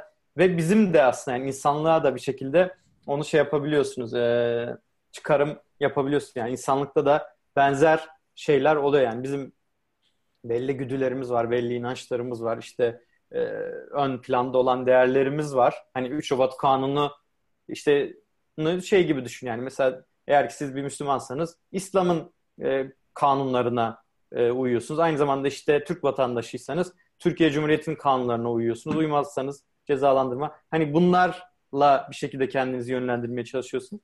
Bir yandan işte içinizdeki güdüler falan var. Hani robotlarda da aslında bunları hissediyorsun. Yani robotun bir beyni var ve insanın beyninden daha üstün birçok anlamda aslında. Ve insanlar da nasıl çalıştığını bilmiyor bile yani. Hani robotların düşünme tarzını hangi işte şeyleri göz önüne alarak, kriterleri göz önüne alarak bazı kararlarda bulunduklarını da hani anlayamıyorlar. Orada işte mesela bu e, robopsikolog devreye giriyor. O anlamaya çalışıyor falan. E, yani o hakikaten işin enteresan bir boyutu. Yani teknoloji ilerlese bile böyle bir şey boyutu var. Aynı şekilde bizim yani oluşturduğumuz, dünyadaki oluşturduğumuz sistemler de hani her zaman anlamakta zorlandığımız. Yani mesela ekonomi e, en anlaşılması zor sistemlerden birisi hala yani hani e, işte onun arkasındaki psikoloji, insanların da davranışları, özellikle bu işte hisse senetleridir, e, para birimlerin değerleridir, bunlardaki oynamalar falan. Hani senelerdir bunları anlamaya çalışıyor ekonomistler. Hala çok anlayamadılar yani. Şu an işte yapay zeka mesela daha iyi anlamaya başladı bir yerde. E, yine de her zaman e, başarılı olamıyor bu konuda. Ya bu hani bizim e, hem kendimizin hem de oluşturduğumuz sistemlerin böyle bir e, şey kısmı var yani. Hani her zaman işte tutarlı bekleneni yap, yapmayabiliyor. E, ve hani getirdiği sonuçlarda e, ne nereye gideceğini de e, önden kestiremeyebiliyoruz yani. Böyle bir e, enteresan bir olgu var. Beni de mesela bunlar düş bunları düşündürmüştü bu hikaye. Dişat senin var mı böyle hani e, senin okuduğun ve hani böyle e, ilgini Mantık- çeken Eren'in söylediği mantık hikayesi çok hoş. E, Hatta İkbal'le konuşuyorduk işte. İkbal bu oturuma katılmayacaktı. Ona benim eve beni ziyarete geldiğinde böyle bir şu 30 sayfayı bir oku deyip o hikayeyi vermiştim. Hani senden senin yaptığın bir robota senin onu birleştirdiğini, onu senin e, tabiri caizse hani yarattığını nasıl anlatır, onu nasıl buna ikna edersin diye ve bayağı kafa karıştırıcı bir hikaye. Güzeldi. Şimdi ben orada mesela karakterlerle karakterlerle özdeşleştirdim kendimi. Greg Powell ve Mike Donovan diye iki karakter var. İkisinin de farklı özellikleriyle ortaya çıkan adamlar. Yani ikisinin de farklı özellikleri var. Bir tanesi işte robota böyle sakin bir şekilde mantıksal açıdan e, kendilerin tabiri caizse yaratıcı olduğunu anlatmaya çalışıyor. Diğeri de böyle kafa göz dalayım modunda hani ağzını burnunu kırarım ben modunda. Kendimle böyle düşündüm acaba hangisi olurdum ya da ne yapardım falan diye. insan hani çok gerçekten sinirlenebilir. Hani Sen kesin dallardın robota. dalardım muhtemelen. Ee, önünde robot birleştiriyorsun. Yani bunu yapman bir şey değiştirmez. Beni yapmış olduğun anlamına gelmez falan diyor işte. Sana verilen bir görevi iyi yapabiliyorsun. Bir sahne var işte koltuğumun altına alıyor. İkisinde böyle kafalarını böyle zımparalama hareketiyle düşük varlıklarsınız ama güzelsiniz falan diyor öyle. Yani muhtemelen bana yapsa onu ısırırım herhalde. O benim çok hoşuma giden bir hikayeydi. Asıl beni etkileyen hikayelerden bir tanesi Herbie adında bir tane e, robot var. Ve bölümün adı da Yalancı. İşte e, Herbie insanların düşüncelerini, zihinlerini okuyabilen bir robot. Bir pozitronik beyinlerde yapılan bir hata sonucu böyle bir defolu, hatalı mamul ortaya çıkıyor. Bu bana biraz böyle dahi insanların nasıl dünyaya geldiğini de böyle düşündürttü bu bölümü okuyunca. Mesela Cutie de aynı şekilde biraz önce bahsettiğimiz o kendi pek robot. ilan eden robot Cutie de mesela ciddi bir mantık şeyine sahip. Hani zeka, eleştirel yaklaşım, mantık yürütme. Bunlar aslında yaratılış, o robotların yaratılışındaki defolardan kaynaklanan durumlar. Yani yaratılışta bir şeyler o robotun beyninde ters gidiyor ve böyle hatalı mamuller ortaya çıkıyor. Sanki dahiler de böyle bizim insanlığın böyle hatalı mamulleri gibi. Yani bir yerde bir şeyler ters gidiyor veya fa- fazla eksik bilmiyorum. Bu tip adamlar çıkıyor ortaya. Herbie'ye Susan Calvin bu arada oraya kadar insana kendi, yani insan kendini yakın hissediyor. Bir şekilde benimsiyor Susan Calvin'i. Ama Herbie hikayesine geldiğinizde Susan Calvin'e çok ciddi bir şey duyabilirsiniz. Sinir duyabilirsiniz. Çünkü çok özel bir robotu kendisinin kandırdığını düşündüğü için resmen öldürüyor. Yani robotun beynini sadece psikolojik baskıyla e, darmadağın ediyor ve robotu böyle artık geri dönülemez bir loop'a, sürece sokuyor ve robot Ölüyor. namaz bir hale geliyor. Ölüyor evet yani teknik olarak ölüyor.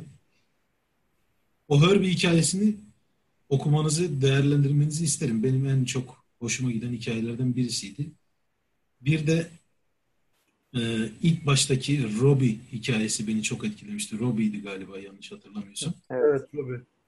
En en e, ilkel robot formu. Bu robot hiç konuşamıyor. Diğerleri interaktif iletişim kurabiliyor sizinle. Sana cevap verebiliyor vesaire ama bu Robbie ilk robotlardan birisi hiç konuşamıyor. İlk insansı robotlardan. Ve bir küçük bir kıza yarenlik ediyor işte. Onunla arkadaşlık yapıyor. Ee, Bakıcı aslında.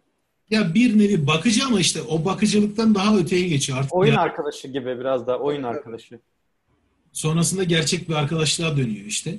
Kız Ro- Robbie'yi bir şekilde ondan ayırıyor ailesi falan. Kız onun peşine düşüyor. Yani o iki hikaye cidden beni etkiledi. Özellikle Herbie çok etkiledi. Tabii mantık zaten ayrı bir yerde. İnsan böyle kahkahalarla gülüyor bazen. Karımlarına öyle cidden kahkahalarla gülüyorsunuz. Aynı zamanda kendinizi de ben olsaydım nasıl açıklardım diye böyle zorluyorsunuz. Yani kendimi böyle bir robota nasıl anlatırdım falan diye. Bence kesinlikle okunması gereken hikayeler. Evet. e, benim de şey hikayesinden bahsedeyim. Benim de e, çok böyle hani günümüzde de yakın hissettiğim bir hikaye. Kayıplara karışan robot hikayesiydi. Hani orada kendisine verilen emri yapıyor ama böyle hani hınzır bir şekilde yapıyor. Hani kaybol diyor bu sinirlen ona sinirlenen e, işte sahibi diyeyim, ustası diyeyim. Bir insan diyor bunu ona. Ve e, o kendini kaybediyor bir şekilde. Bu robot da e, bir özel üretilmiş bir robot. İşte birinci kanunu oynatın, oynanmış bir robot falan. Hani gizli bir proje aslında. E, o uzay işte istasyonunda çalı ancak öyle bir robot çalışabiliyor falan. Çok detayına girmeyeyim. E, orada mesela şey yani o robot kendisini işte o birinci kanun o oynanmış olduğu için insanlardan daha üstün hissetmeye başlıyor. Ben sizden daha çok şey biliyorum işte daha zekiyim falan. Ve böyle o robotlar hani 10 tane falan üretiliyor bunlardan. Dalga geçiyor biraz şeylerle de o kendi işte kendilerine emir veren teknisyenlerle falan. Böyle onları biraz alaya alarak yaptıkları işleri bazen böyle çok önemsemeyerek falan yapıyorlar. Ya ben bunu mesela e, son kaç 5 senedir e, iş hayatımda sürekli hissediyorum. Bu, bu, bu davranışta olan insanları. E, bunlar kimler? İşte yani buradan kötülemek için demiyorum ama haklı oldukları yanlar çoğu zaman var. O robotların da belki vardır.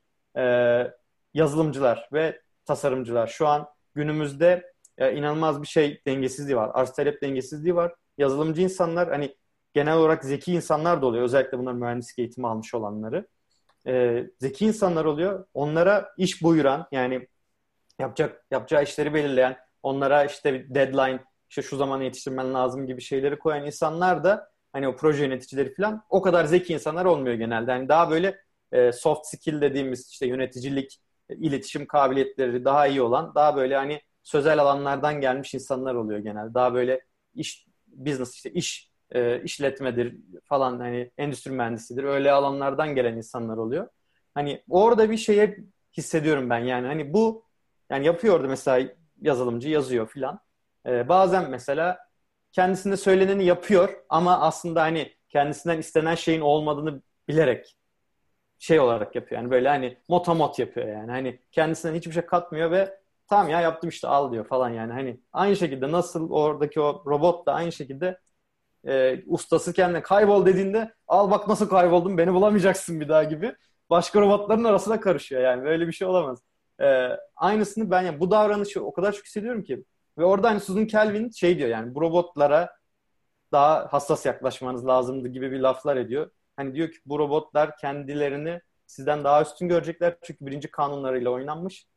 Bu yüzden de e, böyle garip davranışlarda bulunabilirler. Yani böyle zaten böyle bir şey yapılmamalıydı diyor. Yani birinci kanunla oynarsam böyle olur işte diyor. Şimdi günümüze geldiğimizde bu yazılımcı adamın da birinci kanunu falan yok yani. Hani kendi değerleri olan insanlar doğal olarak yazılımcılara iş yaptıramıyorsun. Neden yaptıramıyorsun? Bir arz talep dengesizliği var. İki o adam senden çoğu zaman daha zeki. E, bu yüzden de hep bir şey oluyor yani. Eğer ki sen o insanın bir şekilde ilham veremezsen, kendisini geliştirmesine imkan sağlamazsan çoğu zaman yaptığını yapıyor ama böyle gönülsüz yapıyor ve çoğu zaman da sana şey e, yokuş yapıyor yani. Mesela ben bunu direkt dedim ya ben 5 senedir hani bunu yaşıyorum, görüyorum, gözlemliyorum yani. Hani e, yazılımcılarla da yakın çalıştığım oldu. E, ufak tefek proje yöneticiliği gibi yaptığım da oldu. Kendim de onlara benzer işler yaptığım oldu. Yani iki tarafını da gördüm aslında. E, bu mesela beni çok etkilemişti ki o zamanlar böyle bir şey yoktu yani. Belki bilmiyorum o zamanlarında belki mühendisleri böyle davranıyordu ama hani Asimov'un böyle bir şeyi yazmış olması o bundan işte 80 sene önce e, beni bayağı etkiledi yani. Dedim helal olsun. Yani robotlar üzerinden yazmış ama günümüzde de yani insanlarda da e, bu var. Yani eğer ki sana emir veren sana iş yaptıran kişi senden daha az yetenekli olduğunu düşünüyorsan senden daha e, az kalifiye bir insan olduğunu düşünüyorsan çoğu zaman böyle e, yokuş yapıyorsun ya da işte ne bileyim demotive oluyorsun. Yani aslında belki bir günde yapacağın işi üç güne sarkıtıyorsun falan böyle. Hani bu hakikaten e, insan psikolojisinin enteresan bir yanı. Belki bir günde yapmış olsan sen de kendini daha iyi hissedeceksin ama böyle bazen inadına yani pasif agresif falan davranıyorsun yani. Hakikaten insanın böyle kendisini bu tarz konularda yönetmesi de çok kolay değil. Keşke bizim de öyle zihnimize işlenmiş kanunlarımız olsa ama maalesef yok. Benim de bu e, hikaye böyle bayağı düşündürmüştü. Her zaman zihnini başka birine ihraç edebilirsin Çağrı. Biliyorsun yapan çok bizim memlekette özellikle. Ee, yani bu da bir çözüm. Ben bazen İtaat... düşünüyorum. Ben bazen düşünüyorum yapsam mı diye de sonra yani olmuyor. İtaatın doğasıyla alakalı ya. Zaten Asimov da hani hikayede de onu açıklıyor. Emir ve itaat olgularıyla çok alakalı o son bahsettiğin işte hikaye.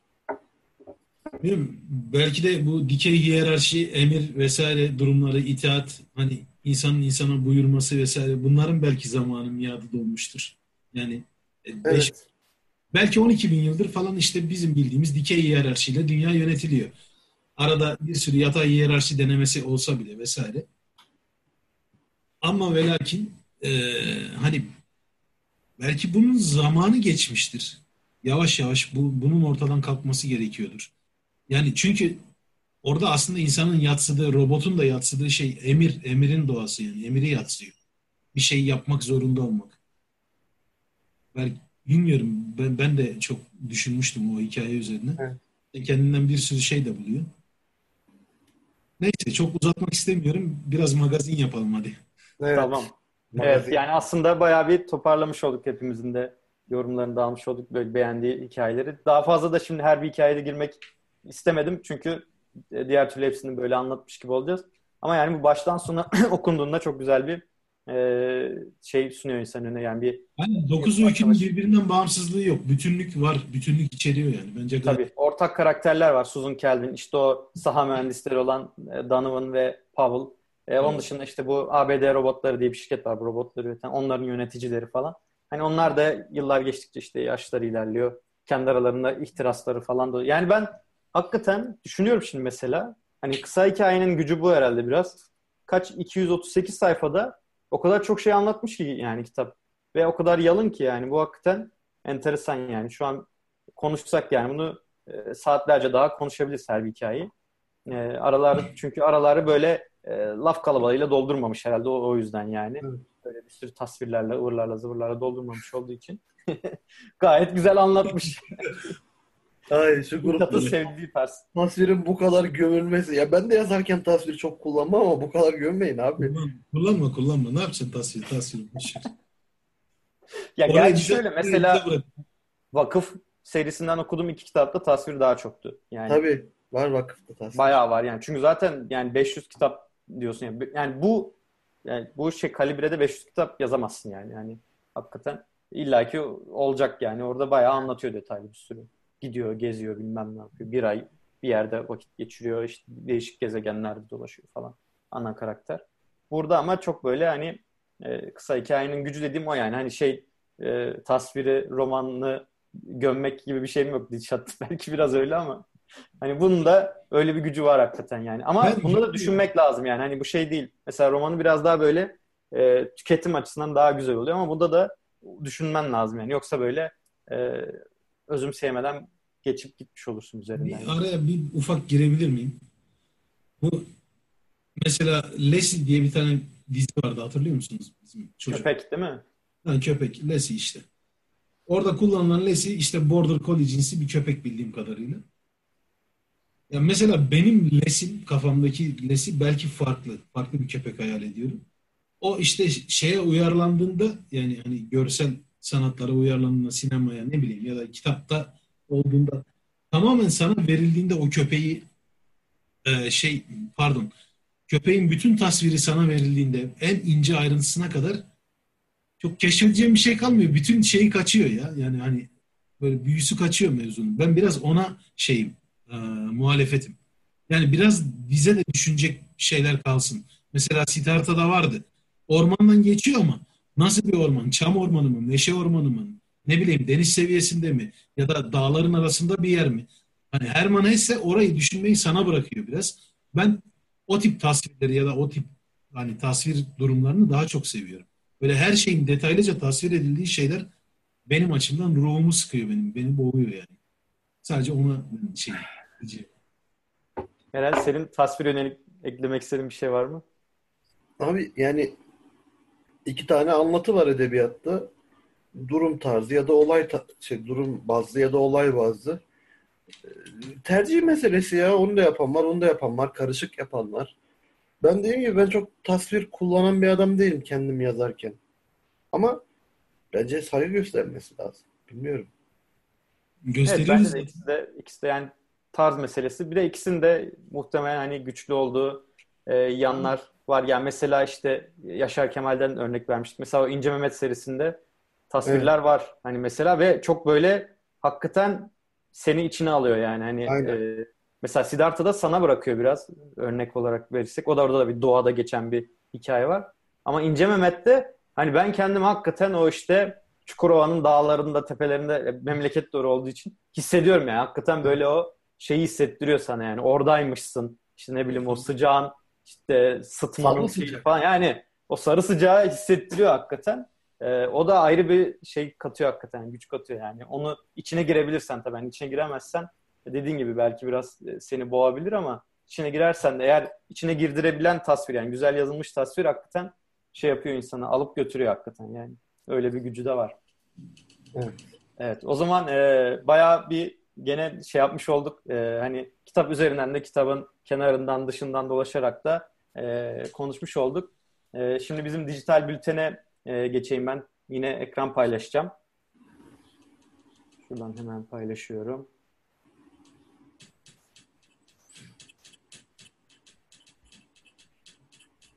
Evet geldi sanırım ekran değil mi? Evet geldi. Tamamdır. Ee, şimdi Telegram grubunda yine baya bir konu döndü. Yani işte biz en son 14 Nisan'da yapmıştık e, oturumumuzu. O günden bugüne işte şu an 4 Mayıs'tayız, 5 Mayıs'tayız pardon. E, bayağı bir konu döndü. Sağ olsun Eren burada bir özet çıkardı. E, ben hani çok fazla Telegram'a e, her zaman bakamadığım için e, biraz şey olmuştu. Yani arada böyle uzak kaldığım için Eren'den rica ettim. Eren yine eğer sen istersen bunları sen böyle kısaca bir üzerinden geçebilirsin. Sen yazdın zaten bunları. Olur. Ee, şimdi Telegram grubunda bazen çok fantastik muhabbetler dönebiliyor. Fantastik dediğim şöyle. Yani çeşitli konulardan böyle bir anda bir yerden bir yere atlanabiliyor. Özellikle Dilşat'la Ahmet'in bu konuda emeği büyük. Ahmet de bizim e, çok takdir ederek böyle muhabbet ettiğimiz bir yeni tanıştığımız satır arası vasıtasıyla tanıştığımız bir takipçimiz sağ olsun. E, değişik soruları, değişik düşünceleri olan bir arkadaşımız. Onlar böyle çok ciddi muhabbetler ediyorlar. Önce onunla biz bir şehircilik hakkında konuştuk. O konuyla çok ilgiliymiş. İyi şehir, ideal şehir nasıl olur gibi. Sonra bir anda konu az önce bahsettiğim gibi atlıyoruz bir yerden bir yere. Varoluşa girdi. Yani konuştuk ama gene hiçbir şey olmadı her zamanki gibi. Çünkü varoluş hakkında biliyorsunuz 2000'den fazla yıldır hatta belki 10 bin yıldır konuşuluyor. Bir şey olmuyor. Ee, akabinde kişisel gelişim kitapları konusu açıldı. Bu kitapları ne kadar sevdiğimizi az çok anlamışsınızdır. Ben çok sevdiğimi ve bunun devasa bir tezgah olduğunu. Marul. Dişat'ın yani Dişat'ın marul benzetmesi geçti gene. Ee, yeni katılan Kasım, Kasım isimli arkadaşın ben podcastleri bisikletle dinliyorum söylemi hepimizi böyle ah ulan biz de olsa da biz de yapsak İzmir'de. İzmir'de. o İzmir'de yapar tabii ama gelsen. Gerçi Dişat'ın da bisikleti var ama o podcast'te pek takılmıyor galiba. Ondan sonra podcast işe gelince tabii bu takip edilen podcastler bir saçıldı. Herkes bir şeyler önerdi. Takip ettiklerim olacak. Onları kaydettim ben bir yere. Ee, ben sonra Ben Robot'la Vakıfı bir araya da okuyalım. Asimov günü yapalım dedim. Evet bir gaza geldin sen Eren. Bazı bazı tembel arkadaşlar kitap yetiştiremeyiz falan dediler. Tamam dedik, hoş gördük. Ne yapalım işte hayat. Ondan sonra e, işte Dilşat'ın aldığı notlarla ilgili tartışmalar, e, basit Türk yazarlar ya işte basit Türk yazarları beni en az çok orada yazdığımdan da zaten anlaşılıyor. Bu hani kendini açıklayan bir cümle. Ben bunu açıklamak istemiyorum. Böyle kalsın. Sesli kitap konusu konuşuldu. İkbal'in yani ne zaman dinlenir, çalışırken dinlenir mi filan gibi. Orada bir teati. Sonra Dilşat'ın hızını alamaması ve bu aralar çok kitap okuyor. Satrançtan da paylaşımlar yaptı. Ne düşünüyorsunuz falan onunla ilgili konuşmalar. Bu esnada tabii oradan direkt Ahmet'le birlikte yine yapıştırıp gittiler. Takip ettik. Güzel oldu. Sonra bu kahramanlık muhabbeti tabii bu biraz enteresan bir muhabbet. İşte vatandaşın halkın kahramanlara yaklaşımı vesaire gibi e, hatta şeyde vardı. Cesur Yürek'te vardı. iki metre boyundadır o işte bir taraflarından ateş çıkarıyordur falan filan gibi hani muhabbetler. Sonra 23 Nisan kutlamaları. Sonra Gündüz Vassaf konusu açıldı. Cehenneme Övgü kitabı. Ya sen kaç tane kitap yaptın ya? Biz bir tane, ben anca evet, bir taneyi bitirdim. Sen 3 4 okuyup okuyup şey yapıyor. Ah, ağır işsizlik işte ne yaparsın? Senin zamanın var belli. Evet. Ya sizin de zamanınız var. Sadece onlara ayırmak istemiyorsunuz. Şimdi konuşturmayın beni. Evet. Yo ben okuyorum ya. Şu anda da okuduğum birkaç kitap var aslında. Yani. Ben Ama de ben... İşte aynı payda e, bu konuda. Pardon devam et Eren sen. Ee. Sonra Tolstoy konusu açıldı. Dilşat'ın Rus yazarları olan devasa sevgisi, muhabbeti biliyoruz. İnşallah sev, sevecek, sevecek inşallah. Bu arada Rus yazarlar demişken hemen araya girip e, söyleyeyim. E, şey Kitap Tetkik grubu 17 Haziran'da yer altından notları yapacaktı. Hani bizde böyle bir sinerji olsun diye biz de aynı zamana hatta aynı güne denk gelecek sanırım. Biz de çünkü genelde o yani ya 17 ya 18 olur bizim de. o hafta sonuna. Biz de yer altından notları e, yapalım dedik. Yer altından notlardan önceki kitabımız henüz belli olmadığı için bunu duyurmamıştık ama ben hani şimdi tam yeri olmuşken Rus yazarlar e, bunu da söylemek istedim. Hani böyle bir e, aynı dönemde aynı kitabı yorumlamış olacağız. E, birbirlerimizin hani oturumlarını da paylaşırız sonrasında muhtemelen. Evet. Sonra gündüz WhatsApp konusu açılınca ben biraz yine e, konuşmaya başladım. O biraz şey oldu. Hani arkadaşlar kitapla ilgili övgülerde bulunup böyle paylaşımlar yapınca ben aforizma tarzı kitap yazımına ne kadar tepkili olduğumu bayağı uzun bir muhabbet oldu orada. Bayağı da garip bir muhabbet oldu ama güzeldi. Yani haz aldık diyelim. Evet. Ben de orada senin görüşüne katılıyorum Eren. Yani, yani çünkü e, dediğin gibi böyle iddialı cümleleri doldurursan bir kitaba Aynen. illaki birilerini yakalarsın yani. Hani Aynen ama orada bütünlüğü yakalamak çok zor olur işte. İşte, Yani her dediğinin arkasında duramazsın yani. işte sıkıntı orada. Ben de Sonra aynı şekilde kitap- düşünüyorum. Eyvallah. Orada da söyleseydin keşke. Yalnız kaldım Ya çünkü. ben işte zamanım yok. Teşekkür ederim. Aynı yalan. Hiç, hiç geçmiyor bu yalanların modası. Aynı yalanlar. ya ama Kardeşim, takip ediyorum da işte şey e, genelde sadece takip şeyinde kalamıyorum. ya ka- kardeşim böyle arada bir şey yaptığım zaman falan durur böyle dalgasına şey der. Vay biz öğrendik dostla düşmanı ayırmayı falan der böyle hani. Onun gibi bir cümle kurasım geldi sana şimdi. Akabinde 1 Mayıs e, kutlamalar. Tabii ara ara başka şeyler de var ama ondan sonra veya önce ben atladım. E, yani atladım derken özet şimdi hepsini burada şey yapamayız. Evet zaten bayağı bir başlık olmuş Eren. Eline sağlık. Yani gittin 3 haftalık burada özet şey E, başlıkları evet, çıkardın. hepsini okudum. Dilşat'ın yazdığı tuğla balyalarını okumak zorunda kaldım.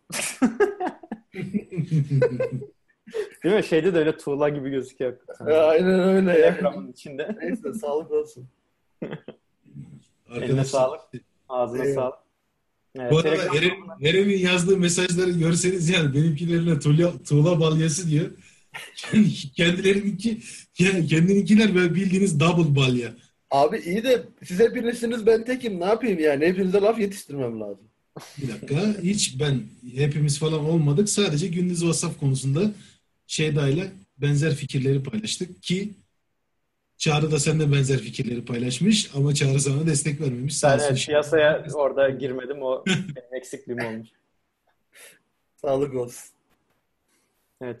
Ee, Telegram grubunda yani böyle aslında e, şey her gün her zaman olmasa bile böyle dönem dönem bir geliyor böyle yoğun bir konuşma tartışma oluyor. Ondan sonra geri herkes köşesine çekiliyor gibi bir şey var. Bence güzel bir ritim tutturduk orada yani.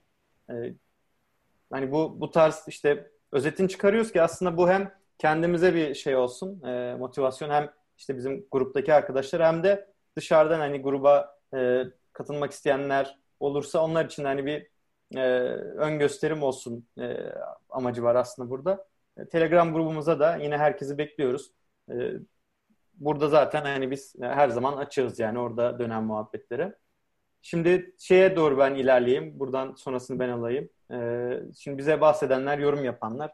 Ekşi Sözlük'te bir önceki dijital bültende göstermiştim. Dört tane entry yazılmış durumda. E, bize özel yazılmış. Yani başka entry'ler de var. Önceden Satır Arası adında yapılan bir radyo programı varmış sanırım. Birkaç farklı program varmış. Onlara yönelik entry'ler vardı ama bize özel yazılan dört tane var. Ee, bu hani geçen üç haftalık süreçte yeni entry olmamış. Bu, bu yönde de hani e, ek sözlük yazarı olan takipçilerimiz varsa onlardan her zaman e, yorumlarını, eleştirilerini de özellikle hani şu ana kadar genelde böyle övgü dolu bir tane e, sırf erkeklerden oluştuğumuza yönelik eleştiri e, dışında e, Yer mantarı. yer mantarının Dişat unutmamış kim olduğunu. Ee, dışında bir e, öyle çok bir eleştiri gelmişti. Yani eleştiri de aslında her zaman e, bekliyoruz arkadaşlar. Bunları da hani bize herhangi bir kanaldan yazarsanız e, çok memnun oluruz. E, Uludağ Sözlük'te bir entry gelmiş. Ben bunu hani böyle Google'da falan ararken buldum. E, daha önceden yazılmış aslında bu yani. Bu 19 Mart'ta yazılmış ama görmemiştim. O yüzden bunu da buraya almak istedim. İçimizden birinin ev arkadaşıymış. Yani hangimizin bilmiyorum ama sağ olsun o da bizi e, öven bir e, entry yazmış. Ben biliyorum ama söylemem. Tamam. Şöyle geçiyorum. Ee, bunu da yine yani biz dijital bülteni de paylaşacağım. Bakmak isteyen hani detayını görebilir. YouTube'da şu an 127 aboneye ulaşmış durumdayız. Ee, iki tane yorum geldi bu geçen süre sürede. Bu, bu, bu yorumu ben görmedim. Okey atmak yerine ne kadar Ha evet bu dün gece geldi. Ee, aynen. Bence güzel bir yorum oldu yani. Beni de böyle motive etti yani sabah. sa- Gece böyle uyku tutmamıştı işte. Yani biraz da Duru bizim kızımız uyumadı falan onunla uğraşırken. Açtım baktım böyle böyle bir yorum yapmış yani. Dört erkek bir araya gelip okey atmak yerine ne güzel işlere atmışsınız demiş. Ee, Betül sağ olsun. Aynen. Ben de hemen cevap döndüm. Bu bizim Sapiens mesela ilk oturumumuza gelen video. Yani aslında bayağı eski bir videomuz. İlk videom, ilk oturumumuz. Ona Oldu. gelmiş yorum. Yani çok garip. Garip bir şey. Açtım izledim geçen biraz. Bir de çok uzundu ya. Kaç? Üç buçuk saat mi ne konuştuk yani? Evet. Siz bu oturumun kaç saat olduğunu farkında mısınız gençler? İki Bu da-. İki saati geçtik sanırım. Geçmemiş olabiliriz gerçi. Bir buçuk Yani saat. hani Sapiens'i gömerken zaman anlamında burayı da unutmayalım. Bayağı aldık çünkü. Yok yok o kadar olmadık ya. O zaman hem dört kişilik hem de böyle sana katılıyorum, sana katılıyorum diye diye gittiğimiz için bayağı ve şey kitap da çok tabii yani çok uzun bir kitaptı. Her bölümüne böyle dokunmaya çalışınca e, bayağı Evet. uzun uzamıştı. Gene biz hani onu bence bir şekilde daha iyi yönetmeye başladık diye düşünüyorum ki hani buna vakit buluyoruz artık mesela böyle dijital bülten yapmayı falan. O Sapiens oturum bittiğinde hepimiz böyle şey olmuştuk, dağılmış durumdaydık yani bayağı konuşmaktan. Üç buçuk saat çünkü böyle akşam yapmıştık falan. Bayağı şey olmuştu. Şöyle güzel bir gelişme oldu. Bu da yani Eren sen bunu anlat istersen bu yumurta hikayesini. Ee, şöyle Andy Weir'i ben çok severim bir yazar olarak. Çok güzel bir hikayesini görmüştüm. İngilizce okumuştum ben ilk. Sonra bir yerden Türkçe çevirileri denk geldi. Çok kötüydü Türkçe çevirileri. Yani zaman kaymaları var vesaire vesaire. Hani ciddiye alınmadan demeyeyim de işin ehli olmayan kişiler tarafından yapılmış. Ben işin ehli miyim? Değilim. Ama zamanda çok çevirmenlik yaptım çeşitli yerlere diyeyim. Çeşitli dallarda. Dolayısıyla dedim ki yani bir amme hizmeti olsun. Ben de oturdum bunu çevirdim. Sonra bunu gören bir arkadaş işte bu bilim kurgu kulübü. Ben tanımıyorum kendisini. Rica etti ben bunu kullanabilir miyim? Sesli kitap, sesli hikaye yaz, yapacağız bunu diye. Ben dedim hayal kullanabilirsiniz. Öyle arkadaşlar yapmışlar. Bence güzel de olmuş. Ellerine sağlık. E, tavsiye ederim. Çok güzel bir hikayedir. Okuyun ya da dinleyin mutlaka. Ee, yani hoşunuza gidecektir diye düşünüyorum. İnsanın ufkunu çok açan bir hikaye çünkü. Mini bir Siddhartha gibi düşünebilirsiniz. Evet ben dinledim. Sen paylaşmıştın Eren bunu bizim grupta. Evet. Gerçekten güzel bir hikayeymiş yani e, şey olarak da ana fikri olarak da. Evet evet. Ve şu görsel de benim çok hoşuma gitti. Yani hikayeyi gerçekten çok güzel anlatmış. Evet Evet. ya onu nereden bulmuş ben de Evet. bilmiyorum ama. Bunu birisi bence özel çalışmış bu hikayeye yönelik bunu. Yani bu hikaye için çizilmiş bence bu. Olabilir. Çünkü Bu arkadaşlar Oturuyor. yani bayağı profesyonel gibi duruyorlar zira hani olabilir. Evet evet. Bu görsel yani bayağı güzel yani tam oturmuş şeyin e, hikayenin e, anlatısına. E, bunu bence herkes yani özellikle böyle hani felsefi işte bilim kurgu falan tarzı konulara ilgi duyan herkes e, dinlerse bundan e, zevk alacaktır bence. Zaten 10 dakika hani çok Evet. kesinlikle değer. Aynen. Bunu da e, buraya koymak istedim. Yani burada da e, Eren sağ olsun işte sormuşlar kim hani bir link falan paylaşmak ister misin diye bizim e, YouTube kanalının linkini vermiş. Hani orada şu şurada geçen Eren satır arasındaki linki tıklayınca bizim kanala gidiyor. Yani Evet. öyle bizim için de bir tanıtım mecrası olmuş oldu bu videoda. Tanıtım kanalı olmuş oldu. E, bunun dışında e, benim takip ettiğim girişimci muhabbeti podcast'inde de hani bizim bir bahsimiz geçmişti. Onu da bir önceki bültene koymayı unutmuşum. Şimdi aklıma geldi o da. Ee, orada da hani bizim işte şeyden bahsediyorlar. Kendilerine destek verenlerden bahsediyorlar. Patreon diye bir platform üzerinden işte her ay 5 dolar ve üstü destekte bulunanları isimlerini okuyorlar. Ben de en başından beri yani zaten bu fikri e, ilk ben ortaya atmıştım. Hani böyle bir para toplar mısınız? Hani toplayabilirsiniz aslında. Hani çünkü masrafları oluyor. Bunların işte teçhizatları var. Spreaker isimli uygulamanın işte şeyi var. e, aylık ödemeleri var falan. Web sitelerinin parası. Hani en azından bunu çıkarmış olursunuz diye. o zamandan beri ben de hani 5 dolar e, destek veriyorum. Onlar da sağ olsun işte benim ismimi bahsederken bizim bu podcast'ten de bahsetmişler. Onu da buraya eklemek istedim. Ee, tekrardan teşekkür ederiz bahsettikleri için. Ee, Instagram'da şu an biraz takipçi kaybediyoruz. 388'e düşmüş. Orada bir hızlı gelen takipçilerimiz vardı. E, tabii biz öyle çok hızlı tüketime yönelik olmadığımız için doğal karşılıyorum ben bunu. E, çünkü biz yani oturuyoruz. En kısa şeyimiz, oturumumuz bir buçuk saat. Ve genelde hani böyle haftada bir filan anca şey paylaşabiliyoruz görsel. Öyle hani çok hızlı tüketime yönelik bir e, şey değiliz aslında. E, bir grup Zaten değil. bir yere koştur, koşturduğumuzda yok yani. Bence yavaş yavaş gidelim evet. sakin. Aynen. Şu an zaten bayağı bir o acelecilik şeyini de e, şey yaptığımız için. Aynen. E, orada e, Dilşat'la Ayçelen'in bir işte yorumlaşması olmuştu. Bu iyi insan meselesi üzerinden. Yine Ben Robot'tan e, Dilşat'ın bir e, altını çizdiği bir kısım vardı. Bu Susan Kelvin'in bir iyi insan, iyi robot işte analojisi kuran bir cümlesi vardı. Hani onu da e, bu Instagram postundan e, bakıp isterseniz siz de hani yorum yaparak dahil olabilirsiniz konuya. E, Spreaker'daki podcast'imizde şu an 71 tane takipçi var. E, orada da henüz bir yorum yapılmış durumda değil. Hani oradan da yorum yaparsanız buraya ekleriz. Aynı zamanda da hani bizim de e, kendimize hani şey olur e, bir geri bildirim almış oluruz. Apple Podcast'te de 20 takipçi yani 20 tane cihazdan dinlenmişiz şimdiye kadar öyle bir veriye ulaşabildim. Yani orada da henüz bir yorum, oylama yok. Hani orada oylama yapılabiliyor işte yıldız verebiliyorsunuz 5 yıldız üzerinden 1, 2, 3, 4, 5 verip aynı zamanda yorum yapabiliyorsunuz. Hani bizi oylayıp yorum yaparsanız seviniriz. Ee, kitap önerileri de yeni gelen kitap önerilerini ekledim buraya. Ee, bizim Telegram grubunda da olan Veganur e, Murat Gülsoy'un Gölgeler ve Hayaller şehrinde kitabını önermiş. Bu arada Murat Gülsoy ben de e, birkaç kitabını okumuştum yani severek takip ettiğim bir yazar. Belki ondan da bir kitap okuyabiliriz ileride. Aynı zamanda da elektrik elektronik biz benim mezun olduğum okuldan hani bir hoca e, Boğaziçi Elektrik Elektronik Mühendisliğinde e, onun bir şey yüksek lisans e, ana dalında şey e, hoca aynı zamanda. Hani o yüzden de kendime böyle yakın hissettiğim birisi hem edebiyatın içinde hem bir yazar hem de bir mühendis olduğu için. E, yine kitap önerilerinizi kitap öneri formumuza bekliyoruz. E, bunun dışında hani e, şey dışında da gelen önerilerimiz olmuştu. Bir tanesi zaten Işıl'ın e, az önce üzerinden geçtiğimiz yorumuydu. E, Herman Hesse'nin Boncuk Oyunu e, kitabını önermişti YouTube'dan. E, bunun dışında Ahmet böyle beş tane kitap önerdi. E, Asi Şehirler, e, Renata Salici'nin Seçme İkilemi, e, Politik İdealler, Politik İdealler, Permakültüre Giriş ve Ekoköyler. Bu işte aslında Eren sizin çevirdiğiniz muhabbete yönelik bayağı evet, evet. kitaplar var. Belki hani o konuya da girip aslında Ahmet'i de böyle konu kalsak diye ben şey yapıyorum. Çünkü bize çok aktif bir üyemiz oldu.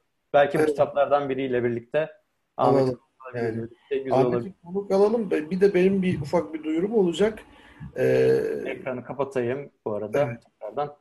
Duyuru da şu e, bir ihtimal hani tam kesin olmamakla beraber e, Doruk Ateş isimli yazar, polisiye yazarı Ölü Doğanlar isimli bir kitabı var.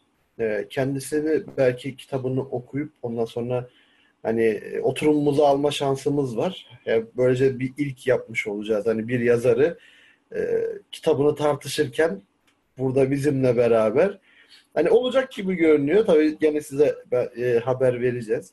Umarım fazla tasvir yoktur. İlerleyen oturumlarda yok. Fazla tasvir yok. Dikkatliyle almayız biz oturumda. Yok. Ya en azından bence güzel olur ya. Evet. evet çok farklı bir deneyim olur yani bir yazarla evet. evet. beraber. Hani onun kitabını tartışmak. Hadi bakalım asıp kesiyordunuz o zaman da yapabilecek misiniz? Adam burada çıkacak. Yani inşallah. Evet güzel olabilir hakikaten. Ee, belki Eren sen önerirsin senin sıran geldiğinde. Öyle şey, düşünüyorum ben de. Zaten kendisi de ayarlayabilirsek ya. Evet yani aynen zaman ayarlayabilirsek bence de güzel olur. Hatta yani bu aslında bir konsepte dönüşebilir yani böyle arada hani takipçilerden konuk almak var. Aynı zamanda da yazar konuk almak Tabii. E, güzel olur yani. Çünkü biz evet. şu an hep şey tarafındayız. Hani tüketip ondan sonra üreten taraftayız ama onu ilk üreten kişiyle birlikte bunu e, üretmek çok daha farklı bir e, hem bizim için bir deneyim olacaktır hem de ürettiğimiz şeyin e, kalibresi de değişecektir yani bence. Evet. Neye gülüyorsunuz beyefendi siz, siz orada görüyorum seni ya gözümün önündesin ne gülüyorsun? Başıma gelebilecekleri düşününce biraz kötü hissettim kendimi. Vallahi. Bence sıkıntı olmaz ya güzel güzel. Bence de olmaz ya. Aynen. Evet, Evet, e, olmaz. Ondan sonra yani gelen konuğa ayıp olur. Tabii öyle bir şey yapmayız da. Yok yok yapmayız. Hallederiz. o- Umarım aramızda olur. Bizim aramızda olması tabii bizi onur eder, mutlu eder. Ayarlamaya çalışıyorum. Öyle Süper. Tamamdır. Yani şey denk denk getirirsek onu öne de alıp ileriye atabiliriz. Yani şeyleri kaydırabiliriz programı sonuçta. Çok sıkıntı olmaz bence. Tamam olur. Takvimleri Belki, belki Dilşat'la sıramızı değiştirmemiz durumu olabilir. Yani satranç, önümüzdeki kitabımız satranç kitabımız o var. belli. Hı hı. Ondan sonraki hafta mesela şu belli olmayan haftaya belki alabiliriz. Hı hı. Yani ben e, konuşuruz onu, programlarız. Tamamdır. Ee, o zaman ben kapanışa doğru geçeyim. Ee, yine herhalde bir iki saate yaklaştık. Bir buçuk iki saat arası bir süre e, boyunca konuştuk. Ee, bizi dinlediğiniz için, izlediğiniz için teşekkür ederiz arkadaşlar. Ee, bizi hani sosyal medya kanallarından, Telegram grubumuzdan e, takip edebilirsiniz. Bize hani yorum yazmanızı özellikle istiyoruz. Yorum eleştiri özellikle de istiyoruz. Yani bunlar çünkü hani bizim kendimizi geliştirmemize e, olanak sağlayabilecek şeyler. E, önümüzdeki kitaplardan da iki tanesi şu an belli. Onları da tekrardan bir tekrarlayayım. E, önümüzdeki Mayıs ayının ikinci kitabı yani Mayıs ayının son hafta sonu e, yapacağımız kitap e, Satranç kitabı. E, Stefan Zweig diye okunuyor sanırım yazarın adı. E, ve 17 Haziran'da da ya 17-18 Haziran hafta sonunda da Yer Altından Notlar Dostoyevski'nin. E, belli olan kitaplarımız şu an bu.